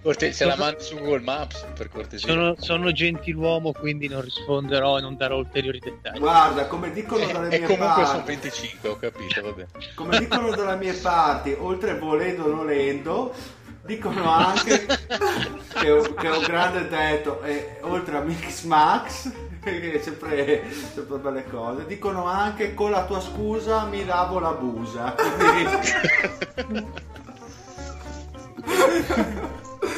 Che se non fosse troppo volgare, sei il nostro santone. Se non fosse troppo volgare sarebbe già il titolo della puntata, quindi vabbè, quindi scusa così può essere anche, sì, ma soprattutto quando mai la volgarità ci ha fermato. Giustifichi le bestemmie, giustifichi la busa. Lorenzo, prima di andare ai playoff, perché la mostra è finita dopo questa chicca di Lamar, ma speriamo, è passato un'ora e mezzo, speriamo. Quindi raccontiamo un attimino i playoff e le gare. Ma questo get to know lo faremo mai? E il get to know, ovviamente. No, direi di farlo subito quando il Fede è ancora caldo. Però prima di ciò, se riesce a essere però molto rapido Lorenzo, perché mi interessa a me personalmente, vorrei capire come ha preso la cosa di New York alla terza scelta. Allora, però breve, perché abbiamo perso un'ora dietro la lottery in questa puntata. Allora, guardate, la notte lì, che tra l'altro una settimana fa, quando avevo allestito il mio bellissimo pranzetto notturno, l'avevo presa parecchio male, perché io onestamente pensavo che fosse la volta buona. Si era tancato bene, si erano fatte le cose a modino, si era fatto schifo come si doveva fare schifo, quindi ho detto vai, è l'anno buono, abbiamo la 1, saremo ricompensati. Vedendo la 3 un po' mi è dispiaciuto, però guardando anche le varie odds, le percentuali, onestamente era molto difficile pescare la 1. Secondo me, nelle peggiori dei quadri possibili, è andata bene perché New Orleans ha preso la 1. Se non avessi preso la... No, stanno ridendo, sai perché? Perché praticamente lo zio ha portato una bottiglia di vino, di Pinot Nero, tra l'altro un eccellente della ditta Cormons, che sicuramente diventerà uno dei nostri sponsor, non dico l'annata. In questo momento praticamente ero come Cersei Lannister, perché avevamo un calice, ma invece di versarsi un taglio di nero si è versato una damigiana di nero nel bicchiere, e ho messo mezza bottiglia nel bicchiere. Mi sembra che sia fatto in tutto modo. Allora Dile, sappi solo Lannister mi sembri Robert Baratheon. Sappi solo che non aprirò mai in tua presenza la bottiglia di Brunello che ho giù in cantina. Sappilo. Puoi continuare, Lorenzo, scusa l'interruzione. Ma prego, si figuri. Dicevo, è andata bene nella sfortuna che New Orleans abbia preso la 1, perché secondo me l'avesse presa qualsiasi altra squadra e sarebbe stato da strapparsi i capelli, perché Zion sarebbe andato da qualche altra parte. Dico così perché comunque adesso la nostra 3 secondo me diventa molto scambiabile a New Orleans in ottica cose interessanti come Anthony Davis eccetera. Ma mi sentite? Sì, ci sentiamo. Beh, sì? Okay, no, perché... A proposito avevo detto che secondo me New York è sceso anche dietro, oltre che dietro i Lakers, sì, anche dietro perché praticamente il contrario. Ho detto esattamente il contrario. Esatto.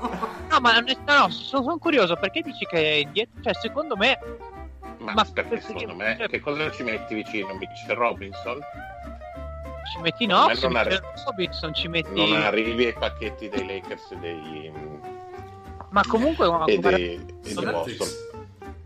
per come è strutturato questo draft le prime 3 diciamo che sappiamo che valore hanno, però una 4 dei Lakers che valore ha? Cioè chi prendi con la 4 che sei sicuro? Parlavamo prima e soprattutto si pensava anche agli asset già presenti in casa, perché comunque hanno anche altri giocatori, alcuni scambiabili, ne parlavamo proprio in relazione magari a un'altra prima tra le prime 10 e poi ci attacchi un paio di giovani. Ma ok, no aspetta, adesso ma non per fare quello di parte eccetera, molto velocemente quello di Boston secondo me potrebbe essere superiore, però i Lakers hanno Ingram che onestamente dal punto di vista fisico ma anche tecnico non è che dia tutte queste garanzie, Lonzo che non ci vuol giocare New Orleans, Kuzma che comunque tanto giovane non è, cioè l'anno prossimo sono 25 quelli di Kuzma, e poi chi attacchi? Josh Hart? Io non vedo così competitivo quello dei Lakers. Sì, però scusami Lorenzo se ti interrompo, però se proprio parliamo di cash a livello di soldi non avete, cioè dovete dare 3/4 di squadra per riuscire a starci dentro. No, a livello di stipendio funziona. Ci metti Knox, Tilichina, Les Thomas e non mi sembra che Smith riesce a tenerlo fuori dal pacchetto. Comunque a livello di salario bene o male dovrebbe quadrare. Se il pacchetto non sembra così allettante. Esatto. Forse sono io che sovrastimo. Comunque io onestamente se dovessi fare una classifica adesso vedo Boston davanti, poi i Lakers, New York e i Lakers io onestamente mi sento di vederli sotto. Sarà un fatto mio che sovrastimo gli uni e sottostimo gli altri, però non so, ce la vedo così. Onestamente ragionandoci sopra e vedendo le percentuali per fare mi ritengo moderatamente soddisfatto di questa lottery. Funziona la riforma secondo te, Lorenzo? Ma intanto bisognerà vedere nel lungo periodo, a me non è che faccia impazzire, anche perché ufficialmente era stata sbandierata come la riforma che annullasse il tanking, però vedendo come è andato, cioè che ha vinto New Orleans che è una squadra che comunque le sue vittorie le ha fatte quest'estate, quest'inverno, si andrà ad accentuare un po' forse come alcuni pronosticavano nel momento in cui hanno visto le percentuali, una sorta di tanking ai livelli superiori, cioè le squadre che fanno schifo faranno schifo sempre, cioè non è che invogli le Cleveland, le New York, le Phoenix del caso a vincerne di più, a essere più competitive, perché tanto fanno schifo di loro, sono costruite male, sono mal organizzate, quindi vinceranno sempre poco. Però secondo me invoglierai, per esempio quest'anno magari non è successo così tanto, però metti caso che i Clippers decidessero così di vincere di meno, invogli il tanking nelle parti più alte, secondo me come, le squadre come abbiamo detto noi, sì è quello che dicevo io prima, infatti esatto. Quindi sei sulla mi piace che la redazione dei Deomi sia allineata, mi piace, mi piace. altro che governo. Sì, siamo molto più efficienti. Quando la democrazia cristiana funzionava e c'erano tutti sotto la bandiera del grande, del mitico Craxi. No, la democrazia cristiana, quindi il mitico Andreotti, c'è solo un mito, c'è solo un divo, c'è solo un presidente. Esatto, c'è solo un presidente. Bene, get to know, e dopo playoff e poi a nanna, raga. A nanna, cazzo dici? Così drogati. Sono presentatore e io commento. Va bene. Tutti a arriva 2 giorni che lo diciamo. Lorena, mi sei sul pezzo. Ho capito, ma io non ti ho risposto perché non saprei cosa dirti. Quindi... Ah, beh, figura di merda. Sarà stata una volta che sei andato all'università con i calzini spaiati. Cosa vuoi che succede? Te la aiuti tu, Fede, quella di Lorenzo. Esatto. Qualcuno a caso che arriva. Se no, racconta qualche episodio delle Austrie, voglio dire, sarà stato imbarazzante in qualche modo. Purtroppo, però, mi sa che occorrerebbe una forte censura a raccontare. Beh, passiamo che belle risatine, esatto. Diciamo bene. Che secondo me c'è qualcosa che loro non ci hanno mai detto, sicuramente. No, però... Secondo me ve l'abbiamo detto, ma non... Partiamo col che tu no di questa settimana, che consisteva in una cosa molto semplice, cioè ognuno dei nostri deomis da raccontare qual è la più grande figura di merda o una particolare figura di merda da loro fatta nel corso della loro vita. Ne abbiamo una per ognuno, anche vate del medico compreso, tranne Lorenzo che, come abbiamo detto, una volta è andato all'università con un calzino di Calvin Klein o di Dolce Gabbana, se ne sono accorti tutti, grazie a risate, lui si è vergognato ed è tornato a casa. Sono uscito per 10 giorni. Un punto politico per tutti perché sono buono. Ora, partiamo. Numero 1. Il nostro protagonista in questo caso si trovava in macchina, tra l'altro con un altro membro di questa grandissima redazione, di questo grande consesso di The Homies, ed entrambi erano completamente ubriachi. Il problema è che uno dei due era talmente ubriaco che è finito per vomitarsi addosso.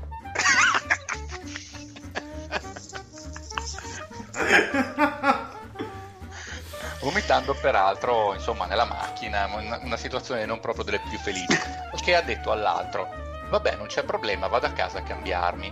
Al che torna a casa, va per cambiarsi aspettando di trovarsi al limite i propri genitori con cui al tempo si viveva. Il problema è che oltre ai genitori in casa c'era anche praticamente metà della sua famiglia e hanno visto entrare questo pezzo di merda praticamente ridotto più o meno come alla fine del film La Cosa di John Carpenter, che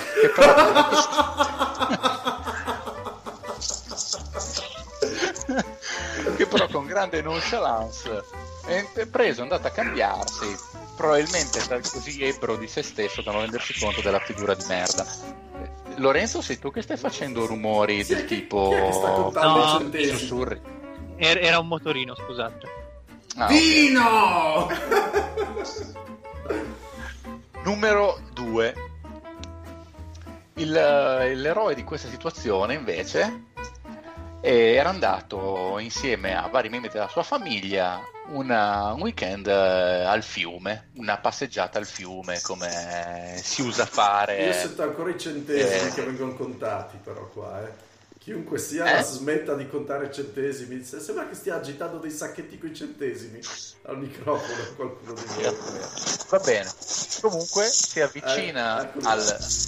E adesso degli struscii incredibili. Sì, sembra che uno si stia remenando l'uccello mentre col microfono. Lorenzo, no, non posso mettere l'uccello in mezzo alla strada. Io. Dovresti. 25 euro. Ti chiedo una cortesia, riesci a metterti un attimo in muto un minuto così verifichiamo se sei tu? Vado. Grazie. Allora, abbiamo questo eroe che va con la famiglia al fiume, va per scendere verso l'argine in una giornata dove tra l'altro il fiume era gremito di interessanti ragazzine di età illegale, ma finché si guarda e basta non è reato. Il problema è che quando va per scendere inciampa. Esatto. Cioè, ho suggerito alla gente che finché si guarda e basta non è reato, spero si sappia. Spero che la gente lo sappia. Parlavo delle risposte. Il problema è che inciampa su un sasso liscio, inclinato, di cui non si era accorto, e finisce rovinosamente contro un cespuglio abbarbicato praticamente su un crepaccio che dava sul fiume, distruggendosi gli occhiali, rischiando di finire in acqua, rimanendo attaccato per un pelo a vari sterpi che praticamente tenevano il cespuglio attaccato alla terra, suscitando enormi presi il culo da parte della propria famiglia e soprattutto delle suddette fighette di età illegale, di cui probabilmente voleva provare un po' a mostrare il petto inorgoglito, invece si è preso soltanto enormi scherni. Passiamo. Bello questo che tu no, bello. Passiamo a quella successiva. Il protagonista di questa storia, invece, durante una visita a una cugina del padre di lui, del proprio padre, quindi diciamo una cugina di secondo grado, abbiamo lo svolgimento di questa storia. Durante, diciamo, i gagliardetti di rito, come va, come non va, lei gli chiese come stesse appunto il padre e lui rispose: e benissimo, e chi lo ammazza quello? Salvo ricordarsi subito dopo che sua cugina era vedova perché suo marito era stato freddato a colpi di pistola in un regolamento di conti. Ma sto scherzando.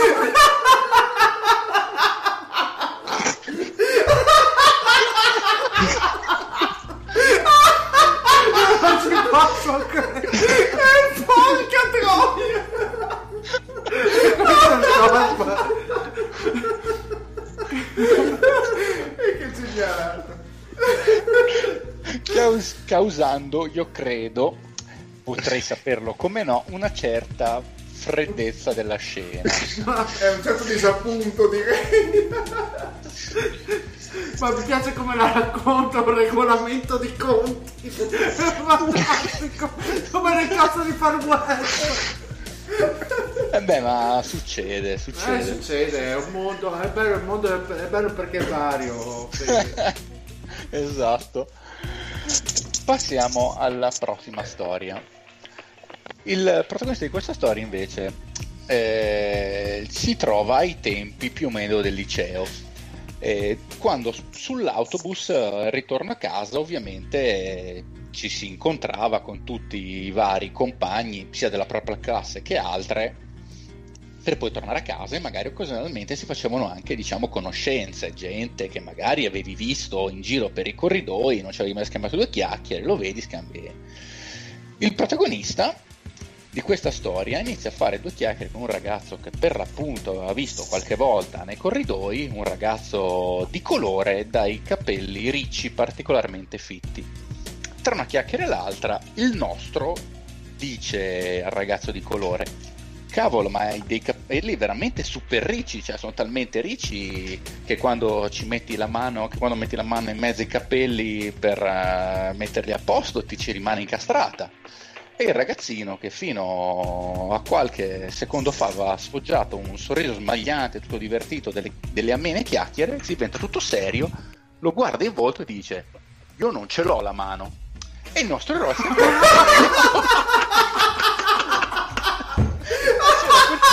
eroe si rende conto che le maniche del ragazzino di colore erano vuote e lui era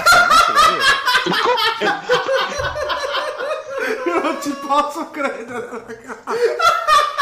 Il monco, io non ci posso credere, sto piangendo. Ma si chiamava Bran questo ragazzino di colore?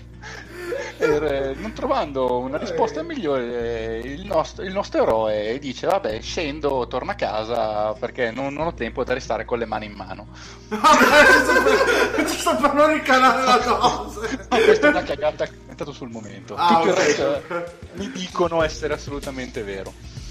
Io non vedo l'ora di riascoltare la puntata per risentire la risata dello zio. Che ma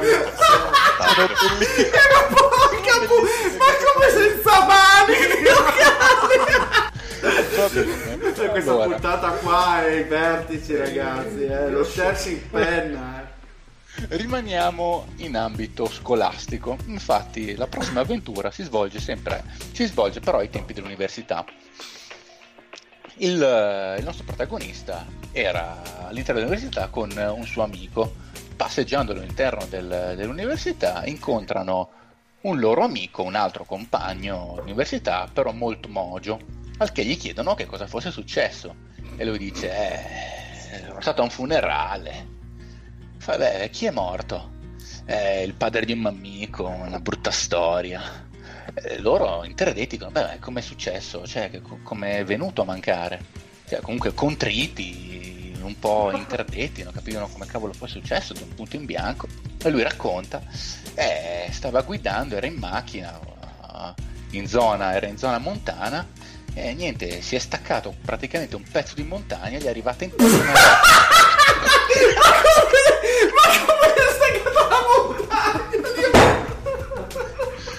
Zio. Ma che cazzo della persona?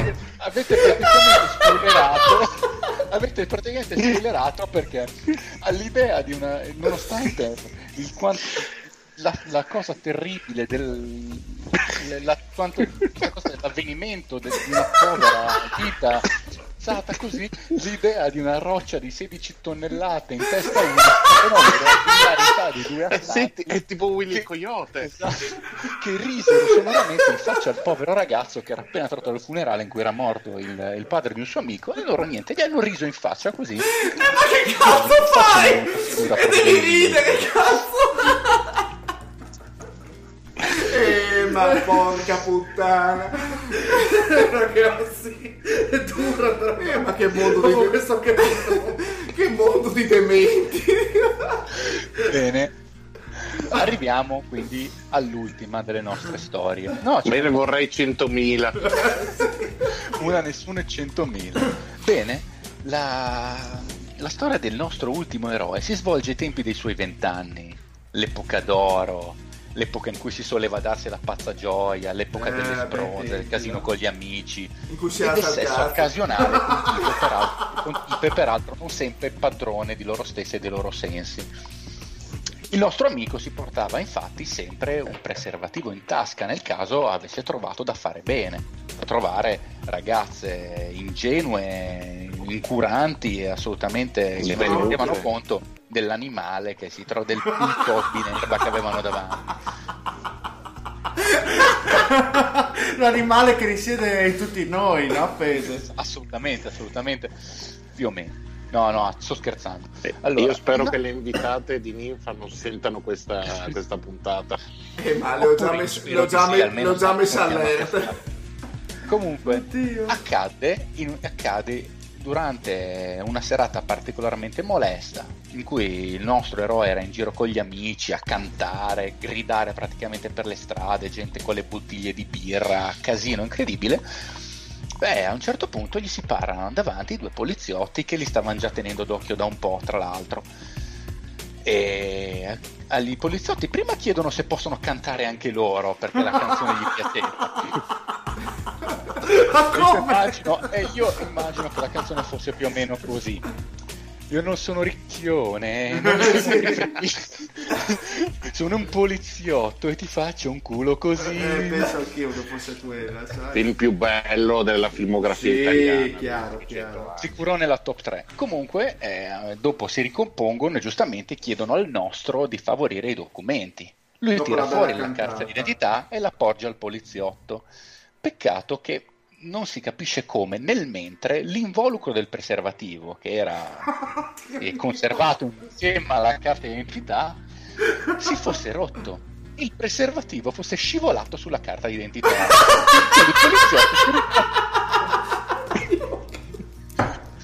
Quindi lui poggia i documenti del poliziotto e si ritrova in mano una carta d'identità con un bel preservativo sopra.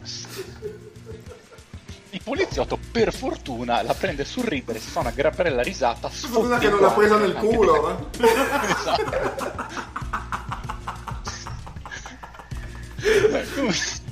Comunque il nostro poliziotto si fa una gran bella risata, sfottendo anche della grossa il nostro eroe, mentre lui butta più o meno all'ortica il corpo del misfatto. Non mi stupirebbe se avesse buttato la credibilità, avesse lasciato in mano al poliziotto il preservativo, ma credo che per fortuna almeno quello non sia successo.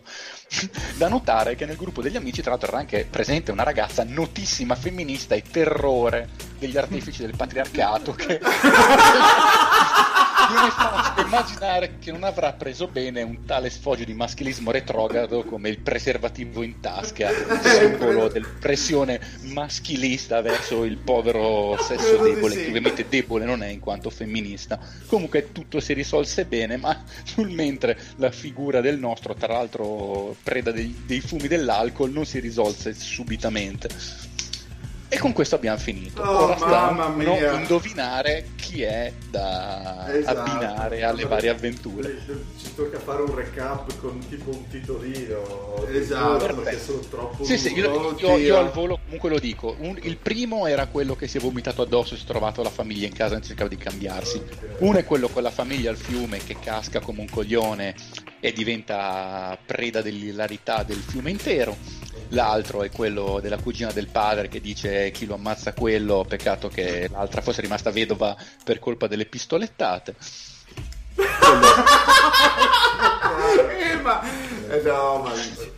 Poi quello che sull'autobus dice a uno ma se ti metti la mano nei capelli non la tiri fuori, e lui dice io guarda che le mani non ce le ho. Quello dell'università che ride in faccia a uno alle 16 tonnellate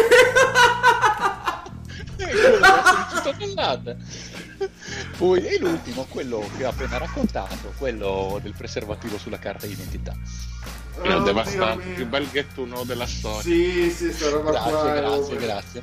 Veramente bello, ragazzi. Io non so se ho la forza di continuare, ve lo dico sinceramente. No, perché parlare di basket dopo questa. Esatto. Lorenzo ancora vivo? Puoi attivare? No, ci sono. Ero mutato, però. Bene, perfetto. Hai gradito, Lorenzo? Spero. No, più che altro sono contento di non averne fatto parte perché non avrei saputo essere competitivo. Emulare. Esatto. Allora ragazzi, vabbè, ma sei giovane in tempo, ricomponiamoci un attimo, lo so che è dura, però trattiamo le finali di conference. Io prima però vi lascio perché purtroppo impegni istituzionali mi chiamano per domani mattina. Che non ti caschi addosso una roccia di 16 tonnellate. Ma speriamo di no. Però nel caso vi ho voluto bene a tutti tranne che al patto. Mario, ma l'impegno è tipo a mezzogiorno, conosci i tuoi tempi? No, devo essere alle tipo 8:30 a Trieste, quindi capisci che la televisione. Sì. Io dico solo una cosa. Mi è scomodo. No! Quindi un saluto anticipato a tutti, soprattutto a Ercipolla, nuovo mastro del conio di Westeros. Grandissimo. Quindi vi saluto ragazzi. Ciao. Bella Mariona. Buona. Ciao. Bene ragazzi, visto che ormai quelli uomini restanti sono ormai finiti, è finita anche la bottiglia che l'ho finita io, cioè, avete fulminato il Pinot in un quarto d'ora. Esatto. Mamma mia, se l'ambrosia avesse un sapore sarebbe come questo vino qua. Detto ciò, andiamo alle finali di conference ragazzi, ricomponiamoci. Io direi di trattare quella più easy, ovvero quella tra Golden State Warriors e Portland Trail Blazers, finita ieri sera con 4-0. E cosa succede? Non succede nulla, poi vai avanti. 4-0, quindi Lillard e McCollum non hanno fatto 80 punti di media in due. Esatto, tanti. Lo zio aveva dato un pronostico un po' più gentile per i Trail Blazers, ma Golden State ha ben pensato di ararli, nonostante gara 4 sia stata piuttosto interessante. No, in realtà tutte le gare sono state sia la 2 che la 3 che la 4. Ok, andate. Allora inizio io, dai, visto che dall'altra serie non ho visto un cazzo, parlo intanto di questa. E allora, sweepata 4-0, Golden State in finale per la quinta volta consecutiva, come solamente i Boston negli anni 50-60 hanno fatto nella storia dell'NBA.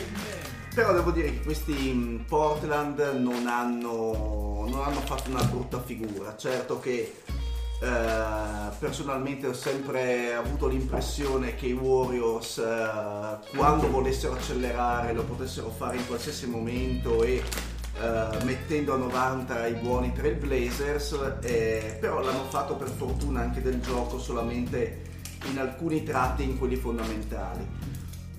Dicevo che non è stata bella solo gara 4, cioè tirata solo gara 4, perché in realtà Portland sia in gara 2 che in gara 3, parzialmente in gara 1 ma in maniera un po' più limitata, è riuscita in realtà a controllare i Warriors, a stargli anche davanti per gran parte della partita, dimostrando di essere comunque una squadra temibile, sapendo far ruotare i propri uomini saggiamente da Stotz, perché sono partiti con un counter titolare, poi hanno visto che era abbastanza insostenibile difensivamente, hanno puntato su Myers Leonard in gara, se non sbaglio dalla gara 2, gara 4, e Myers Leonard ha risposto presente, ma torno a ripetere quello che ho detto, cioè i Warriors nel momento stesso in cui accelerano diventano abbastanza incontrollabili nonostante le assenze.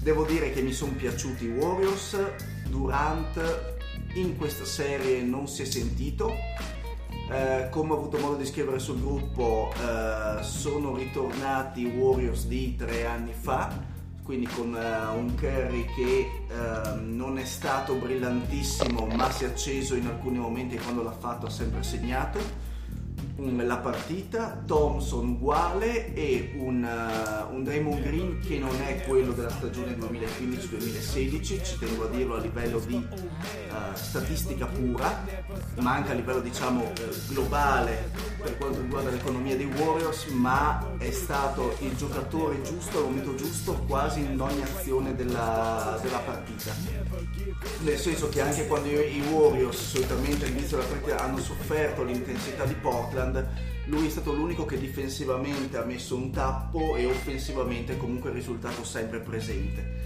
Adesso faccio una sintesi veloce così della serie, perché adesso analizzare partita per partita mi sembra un pochino lunga in questi momenti, però analizzando i Warriors, come vi ho detto, Draymond Green secondo me sugli scudi, un Iguodala forse un pochino meno presente, però comunque le rotazioni dei lunghi sono state secondo me efficaci, cioè sia di Looney che di Green che di Iguodala quando ha giocato da 5 comunque sono state efficienti quando hanno giocato insieme, Thompson sicuramente più presente rispetto con Durant in campo, decisamente da tornare qualcuno deve pur segnare, però mi è sembrato proprio più presente fisicamente sia sotto canestro per i rimbalzi ad esempio, cosa che con Durant fa molto meno spesso, è vero che in questo caso Thompson, in questa serie Thompson aveva un avversario diretto forse un po' meno probante, nel senso che difendere su Harkless non ti toglie così tante energie da poi non essere efficaci in attacco, questo bisogna dirlo. Dall'altra parte invece secondo me Portland ha dimostrato che queste finali se le è meritate, non penso che Denver potesse fare molto di più, la coppia secondo me ha peccato nell'arco della serie, non parlo solamente di gara 4, parlo di somma di media della serie, secondo me ha deluso Lillard, forse un pochino stanco. No, Lillard ha proprio giocato con una costola inclinata. Sì, è vero, okay. Però nel senso che non ha, ovviamente la sua presenza non è che ha... Sì, la sua diciamo non presenza ha condizionato quelli che sono stati comunque i risultati di Portland. È emerso McCallum perché ha fatto una serie veramente da grandissimo signore, si è preso responsabilità incredibili, le ha messe da ovunque e ha tenuto a galla spessissimo Portland, però non è bastato. No, non è bastato, perché comunque Portland è vero, nel momento stesso in cui le sue percentuali di tiro calano, Portland diventa una squadra che contro questi Warriors ha veramente pochissime possibilità. Inoltre è anche vero, e le statistiche lo provano, che nel terzo e nel quarto quarto i Warriors hanno sempre aumentato il ritmo di gioco, recuperando lo svantaggio e mettendo sempre in difficoltà Portland, mai continuamente, questo bisogna dirlo, quindi non hanno mai premuto sull'acceleratore per due quarti consecutivi, totalmente mai, ma quando l'hanno fatto, quindi quando hanno iniziato a raddoppiare, ad essere bassi sulle gambe, ad essere veloci su tutti i cambi, a difendere a uomo fin sul perimetro, hanno veramente messo in difficoltà Portland, tanto che da non permettere di giocare, soprattutto nel terzo e quarto quarto di gara 2 e gara 3. Portland dal canto suo ha fatto quello che doveva fare. Non penso che con Nurkic in campo il risultato potesse essere diverso, perché comunque Leonard in gara 3 e gara 4 ha fatto una signora partita. Non lo credevo questo tipo di giocatore. Collins da alla grande ha fatto il suo, quindi ha aperto il campo in attacco, ha difeso duro, ha preso rimbalzi, ma quando veramente ti entrano in ritmo i Warriors c'è poco da fare, non c'è senza, cioè secondo me non c'è molto da dire. Finora non hanno ancora incontrato una squadra che li abbia seriamente messi in difficoltà, soprattutto quest'anno direi.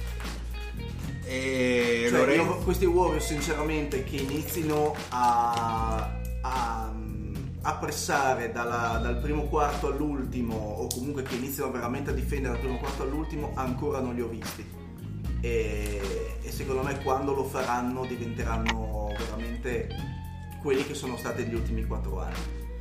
Lorenzo, come l'hai vista tu? Allora, sono d'accordo con quello che ha detto lo zio.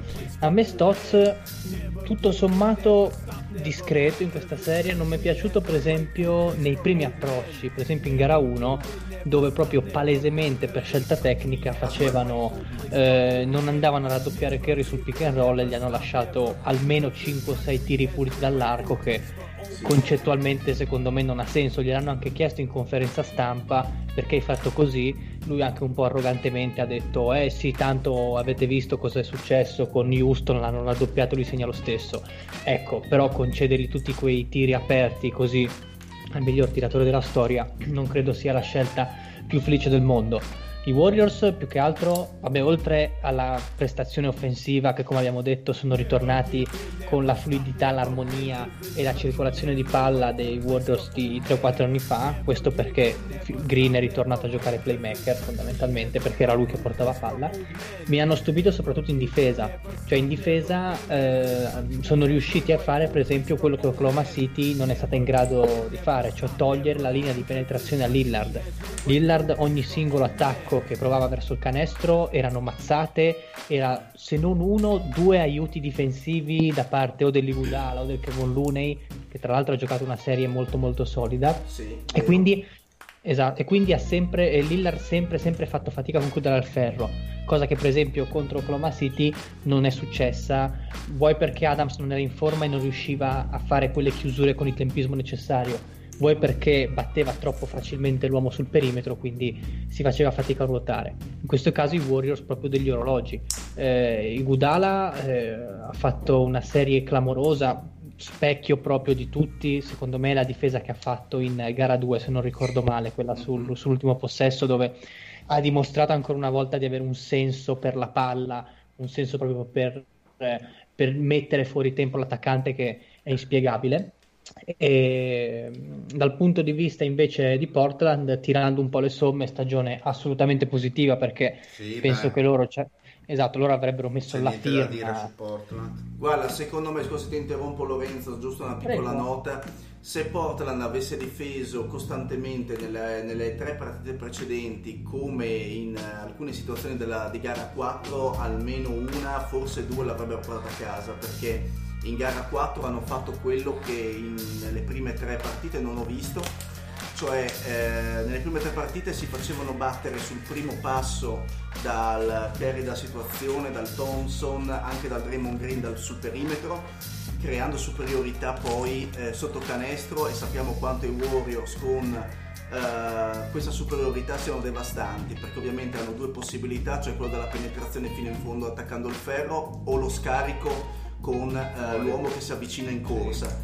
In gara 4 i Portland invece sono rimasti sul pezzo, leggermente più lontani dal proprio difensore, non permettendo così il taglio, la penetrazione, la perdita del difensore sul primo passo, e in questo modo hanno limitato quelle che erano le penetrazioni, forzando magari la scelta del tiro dal perimetro, che ovviamente non sappiamo quanto i Warriors siano bravi su questo, però secondo me diminuendo così le percentuali di realizzazione.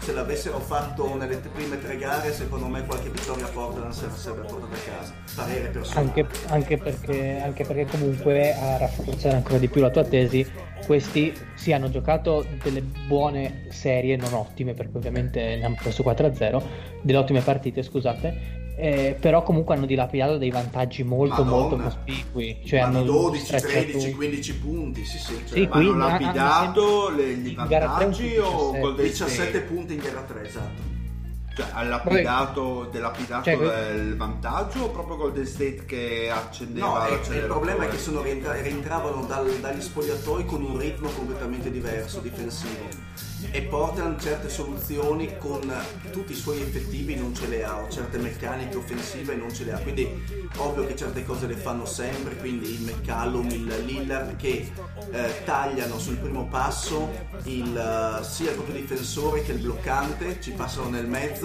aprendo un corridoio, però se poi l'uomo sull'angolo, il Laminu di turno o l'Acles di turno non sono efficaci, poi ovviamente quella è una palla persa, un contropiede, per dirti in gara 2 e in gara 3 i Warriors hanno tirato pochissimo dai liberi, quindi vuol dire che comunque nel pitturato o non ci arrivavano o non subivano falli o i difensori non c'erano, quindi erano liberi di andare verso il ferro.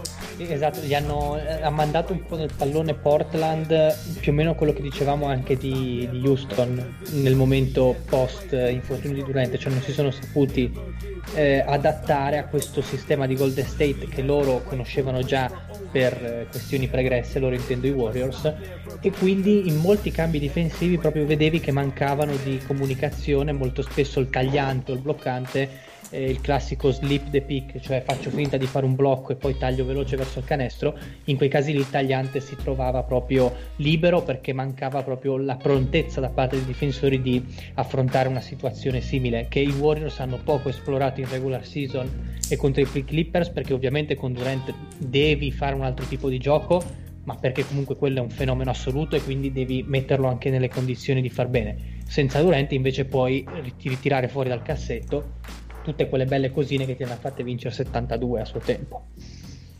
Ma invece di Milwaukee e Toronto 2-1, che mi raccontate? Stanotte si gioca gara 4. Questa notte sarà una bella partita. La storia della vita. Esatto. Il total, se ce n'è una, se Milwaukee vince questa, io direi che 95 su 100 finisce 4-1 e ciao.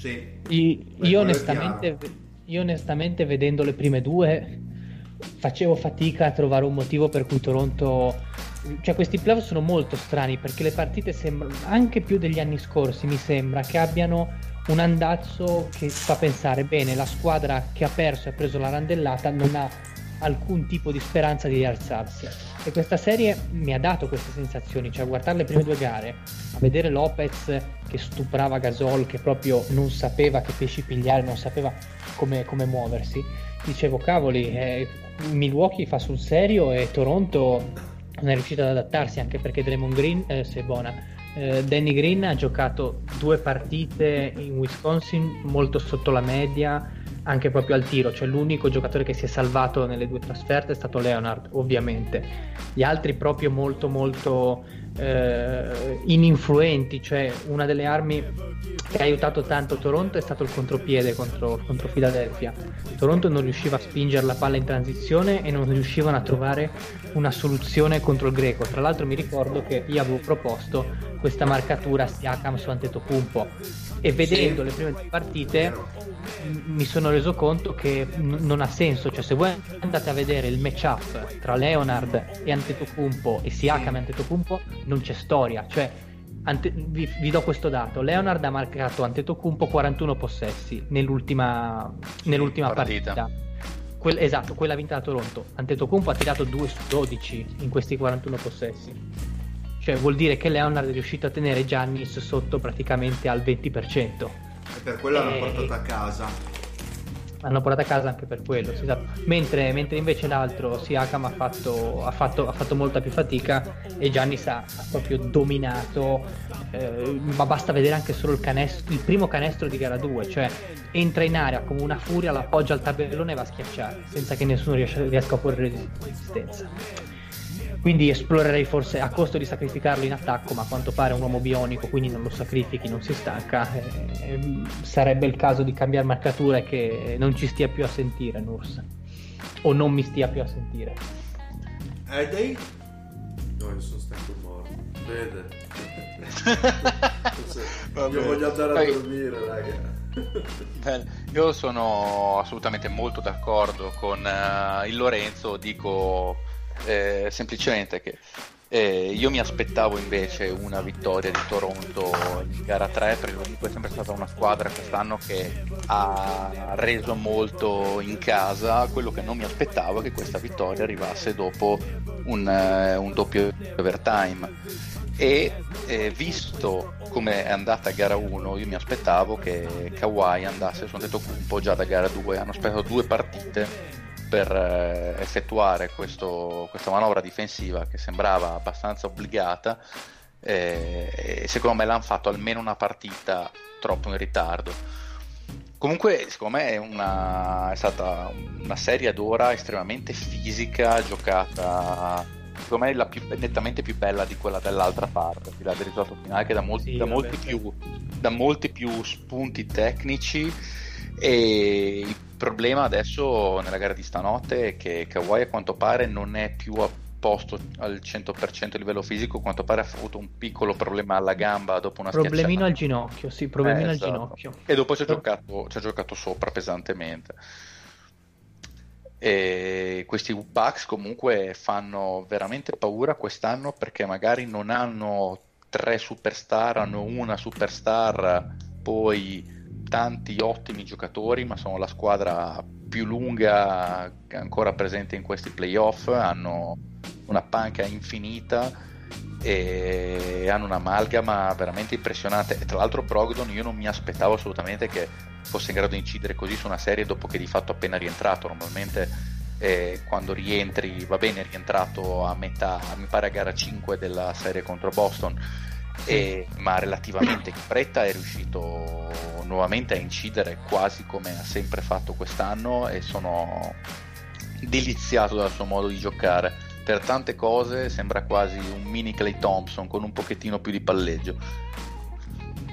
Sì, sta giocando come un trentenne, cioè lo vedi, prende proprio le scelte. Sì, ma anche 2 palle così, ad esempio a fine, non mi ricordo se a fine gara 2 o a fine gara 3, commette un errore marchiano che tipo perde palla verso fine partita. Tu ti aspetti che un giovane comunque dopo un errore enorme non si esponga, lui invece sul possesso immediatamente successivo prende palla, vede che ha il vantaggio sul difensore, va dentro, rischia quasi di farsi stoppare, ma chiude con una rovesciata in sottomano che dà a Milwaukee il pareggio a tipo un minuto dal termine.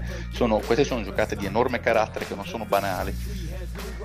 Ma quindi le aspettative per questa sera è un pareggio per Toronto, o veramente Milwaukee quest'anno, come diceva Alfede, ha quel qualcosa in più e arriva alle finals? Tutto dipende, come dicevamo, dal Kawhi, cioè se il Kawhi è al 90%, 85% è fattibile, se anche sotto il 70%, considerando la mole di lavoro che si deve sobbarcare, perché gli altri non sembrano gli altri sembrano, diciamocelo, ritornati Raptors, quelli sì, quelli tranne Kawhi, esatto, sì, che ovviamente c'entrava poco con questa squadra, però gli altri hanno gli stessi atteggiamenti, la stessa paura, lo stesso braccino che avevano quando giocavano contro LeBron.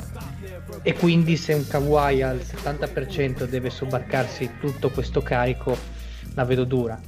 Meno sta neanche facendo impazzire il Nurse per certi versi, a parte il discorso del ritardo di Kawhi su Antetokounmpo, che per certi versi ci può stare, perché magari 2 gare puoi provare anche a concedergliele, di beneficio del dubbio a Siakam, però proprio come dicevo la gestione di Gasol, secondo me Gasol poi stasera magari ti fa tripla doppia, ha giocato un po' troppo, tu dici? Secondo me sì, non è la serie di Gasol questa, secondo me fa molta fatica a stare in campo. Io credo che l'obiettivo sia dire dall'altra parte c'è Lopez, noi gli mettiamo Gasol. In questa fase della carriera Gasol si può assimilare per caratteristiche a Lopez, nel senso che può fare quello che fa Lopez, e quello che sa fare in più rispetto a Lopez non glielo fai fare, perché le fare giocate dal post medio eccetera non le gioca praticamente più lui. Cioè, la cosa incredibile che faceva a Memphis era smistare palle dal post medio, un po' come fa Jokic un metro e mezzo più indietro, e adesso qui a Toronto non lo fa perché la palla ce l'ha o Lauri o Kawhi tendenzialmente. Però posso essere d'accordo, lui secondo me ha fatto delle singole giocate molto importanti, alcune stoppate, tripla importantissima per vincere poi gara 3 di fatto, però è stato sicuramente utilizzato abbastanza, forse un po' troppo per quello che è il suo chilometraggio. E quindi onestamente io ho una paura boia a espormi, perché vabbè, cosa dobbiamo fare? Diciamo 3-1 Milwaukee e tutti a casa? Secondo me Milwaukee questa qui la vince, io ho questa impressione qui, perché credo che abbia dato tutto quello che aveva Toronto per vincere al doppio overtime questa qua, e gli altri io ho l'impressione che ne abbiano di più. Esatto, non abbiamo considerato anche il logoria del doppio overtime, sì. Gli altri hanno giocato quanto hanno giocato? 2 partite in meno rispetto ai Raptors, però i Raptors hanno una gara 7 sul motore, cioè nel senso esattamente così, hanno avuto più roba per giocare, ecco. Ma per finire, se dovessero passare i Bucks contro Golden State, come la vedete? Secondo me la fine è molto interessante, ritengo che vincerà comunque Golden State, però almeno hanno un'arma evidente che possono sfruttare, che è la panchina. Io onestamente li vedo troppo ingiocabili questi Warriors. No, ma vince Golden State molto probabilmente. Secondo me è un 4-1 più tendente al 4-0 che al 4-2, per dire. Toronto non cambia le cose. Se dovesse arrivare Toronto alle finals, Toronto secondo me Kawhi alle finals contro i Warriors è più un dito in culo, per usare un francesismo, ma lo sfascia in gara 1, non gioca più. È vero, anche quello è vero. Bene, quindi diamo le soluzioni del ghetto nuovo, ragazzi. Yes, vai Fede. Allora, un attimo che ritiro fuori il documentone Turbo Top, sempre che non l'abbia. Provo io di quelle che mi ricordo. Ah, beh, giusto. Prova. Quella del poliziotto sei te sicuro. Ok. Poi quella della montagna, provo il Marione. Ok. La prima quella della roccia di 16 tonnellate. Sì. Esatto. La prima, quella del vomito lì, poi presentato a tutta la famiglia, il deal. Okay. Quella delle mani del tipo senza braccia, secondo me Eddie. E poi le altre due non me ne ricordo. Quello che chi lo ammazza, quello, e poi la vedova. Quello è il Patrick, ammazza. Quello è il Patrick. E poi rimane quello della famiglia al fiume. Lo zio. Allora, posso dare le soluzioni? Assolutamente sì, caro Dile. Allora, lo zio, quello che si è capottato, ha spaccato gli occhiali creando grandissima hilarità, quindi l'ha peccata. Quello è uno. Quello del vomito, il Patrick. Chi era l'amico? Quello l'amico ero io, abbiamo vomitato in macchina, tra l'altro ho vomitato in macchina, dove lo zio ha dovuto pulire praticamente per un giorno intero il suo vomito. Ho trovato dopo un mese ancora il suo vomito incastonato nel cruscotto, maledetto. Quindi il Pieri si è ritrovato il Patrick in casa tutto puzzolente. No, praticamente eravamo ubriachi marci, siamo andati nel ristorante poco lontano da casa sua, abbiamo preso un pacco di fazzoletti dal ristorante, abbiamo pulito il pavimento della mia macchina rivestito di vomito, e lui completamente ubriaco e dal collo in giù vomitato è andato a casa sua, dove c'erano tipo 10 persone, lui tranquillamente è passato davanti salutando, dicendo che doveva cambiarsi. Tra l'altro il getto di vomito è avvenuto praticamente in faccia ai genitori dello zio. Detto... praticamente. Poi il goldone dentro la carta d'identità del mio amico maroccano, che è sempre ben fornito. Grandissimo! Esatto. E la roccia dei 16 quintali invece è un numero che ha tirato il Dile, un famoso racconto del Dile, che è sempre il top delle risate a distanza di 20 anni. Cazzo, è vero, ti sei fatto una roccia. Esatto. Poi manca quello del chi lo ammazza, quello e delle mani, quello è il Fede, secondo me. E invece quello di chi lo ammazza, quello è il Mario. Oh, ok, perfetto. Quindi quello del... chi ha avuto la scena è quello delle mani, quello del non ce l'ho la mano sono io. Che non perfetto. Io non mi ero assolutamente accorto che questo qui c'aveva un giubbotto normale, vestito, c'aveva tra l'altro lo zaino sulle spalle, che ovviamente gli avrà messo addosso qualcuno perché da solo non ce la poteva fare. A quel punto, quindi lui proprio aveva lo zaino, niente faceva supporre che non fosse ditato di pollice o polibili. Io gli sparo la gag così per scherzare, ma se hai la mano lì, lui mi guarda proprio, brum, non ce l'ho la mano. E io, porca ma... io sono scappato, mi sono vergognato veramente mi sono vergognato così tanto in vita mia. Beh, ti credo. Bene, quindi abbiamo dato anche le soluzioni per il gatto nuovo, probabilmente più bello di sempre, perché ha dato delle chicche inenarrabili. Prossima puntata vedremo cosa accadrà. La puntata è dura a ripresentarsi. Ci faremo venire in mente qualcosa di super Bibbia.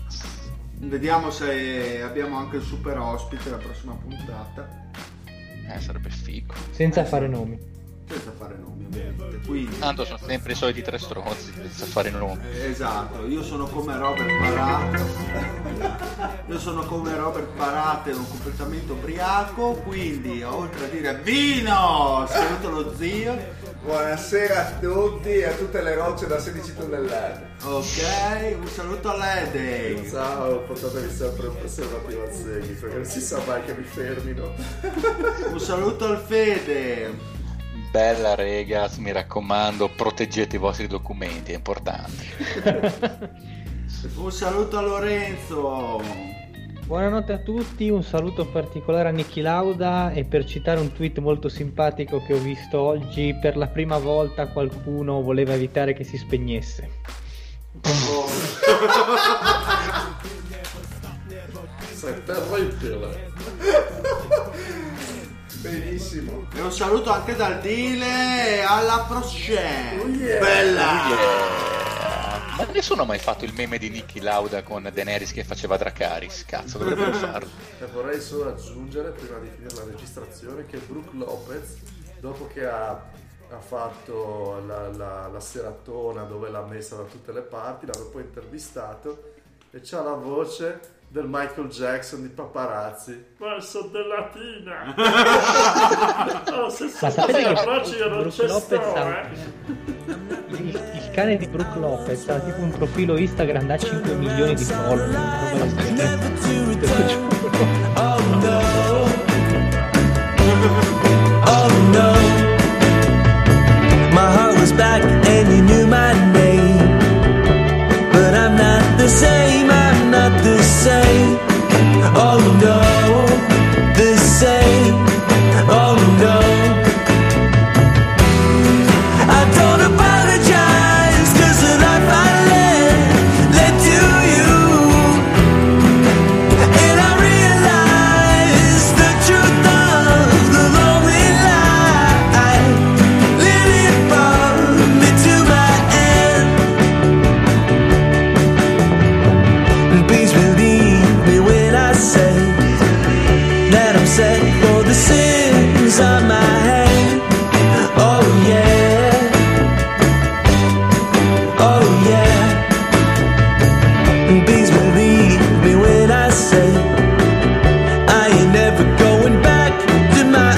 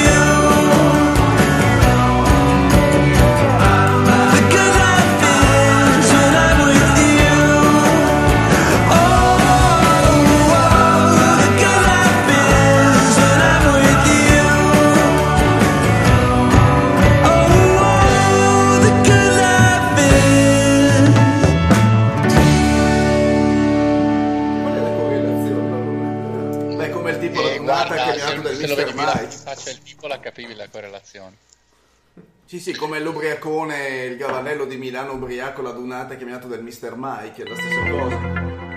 Più o meno. Grande il Mr. Mike. Il muscolosissimo. Ma chi cazzo è Mr. Mike? È quello del film... Era Magic Mike. Magic Mike, sì, lui. Ti sei tanto dello spogliarellista? No, del fisicato, più caro che non sono, è tutto per avere un bicchiere... Rispetto ai reduci di guerra di Russia, probabilmente sì, è più fisicato, però... È tutto per avere un bicchiere di Braulio gratis, cioè ha venduto la propria verità e dignità. L'avrei fatto anch'io. Sì, anche per meno. Beh, visto quanto costava il bicchiere di Braulio, direi che sì, ha fatto benissimo. Sì.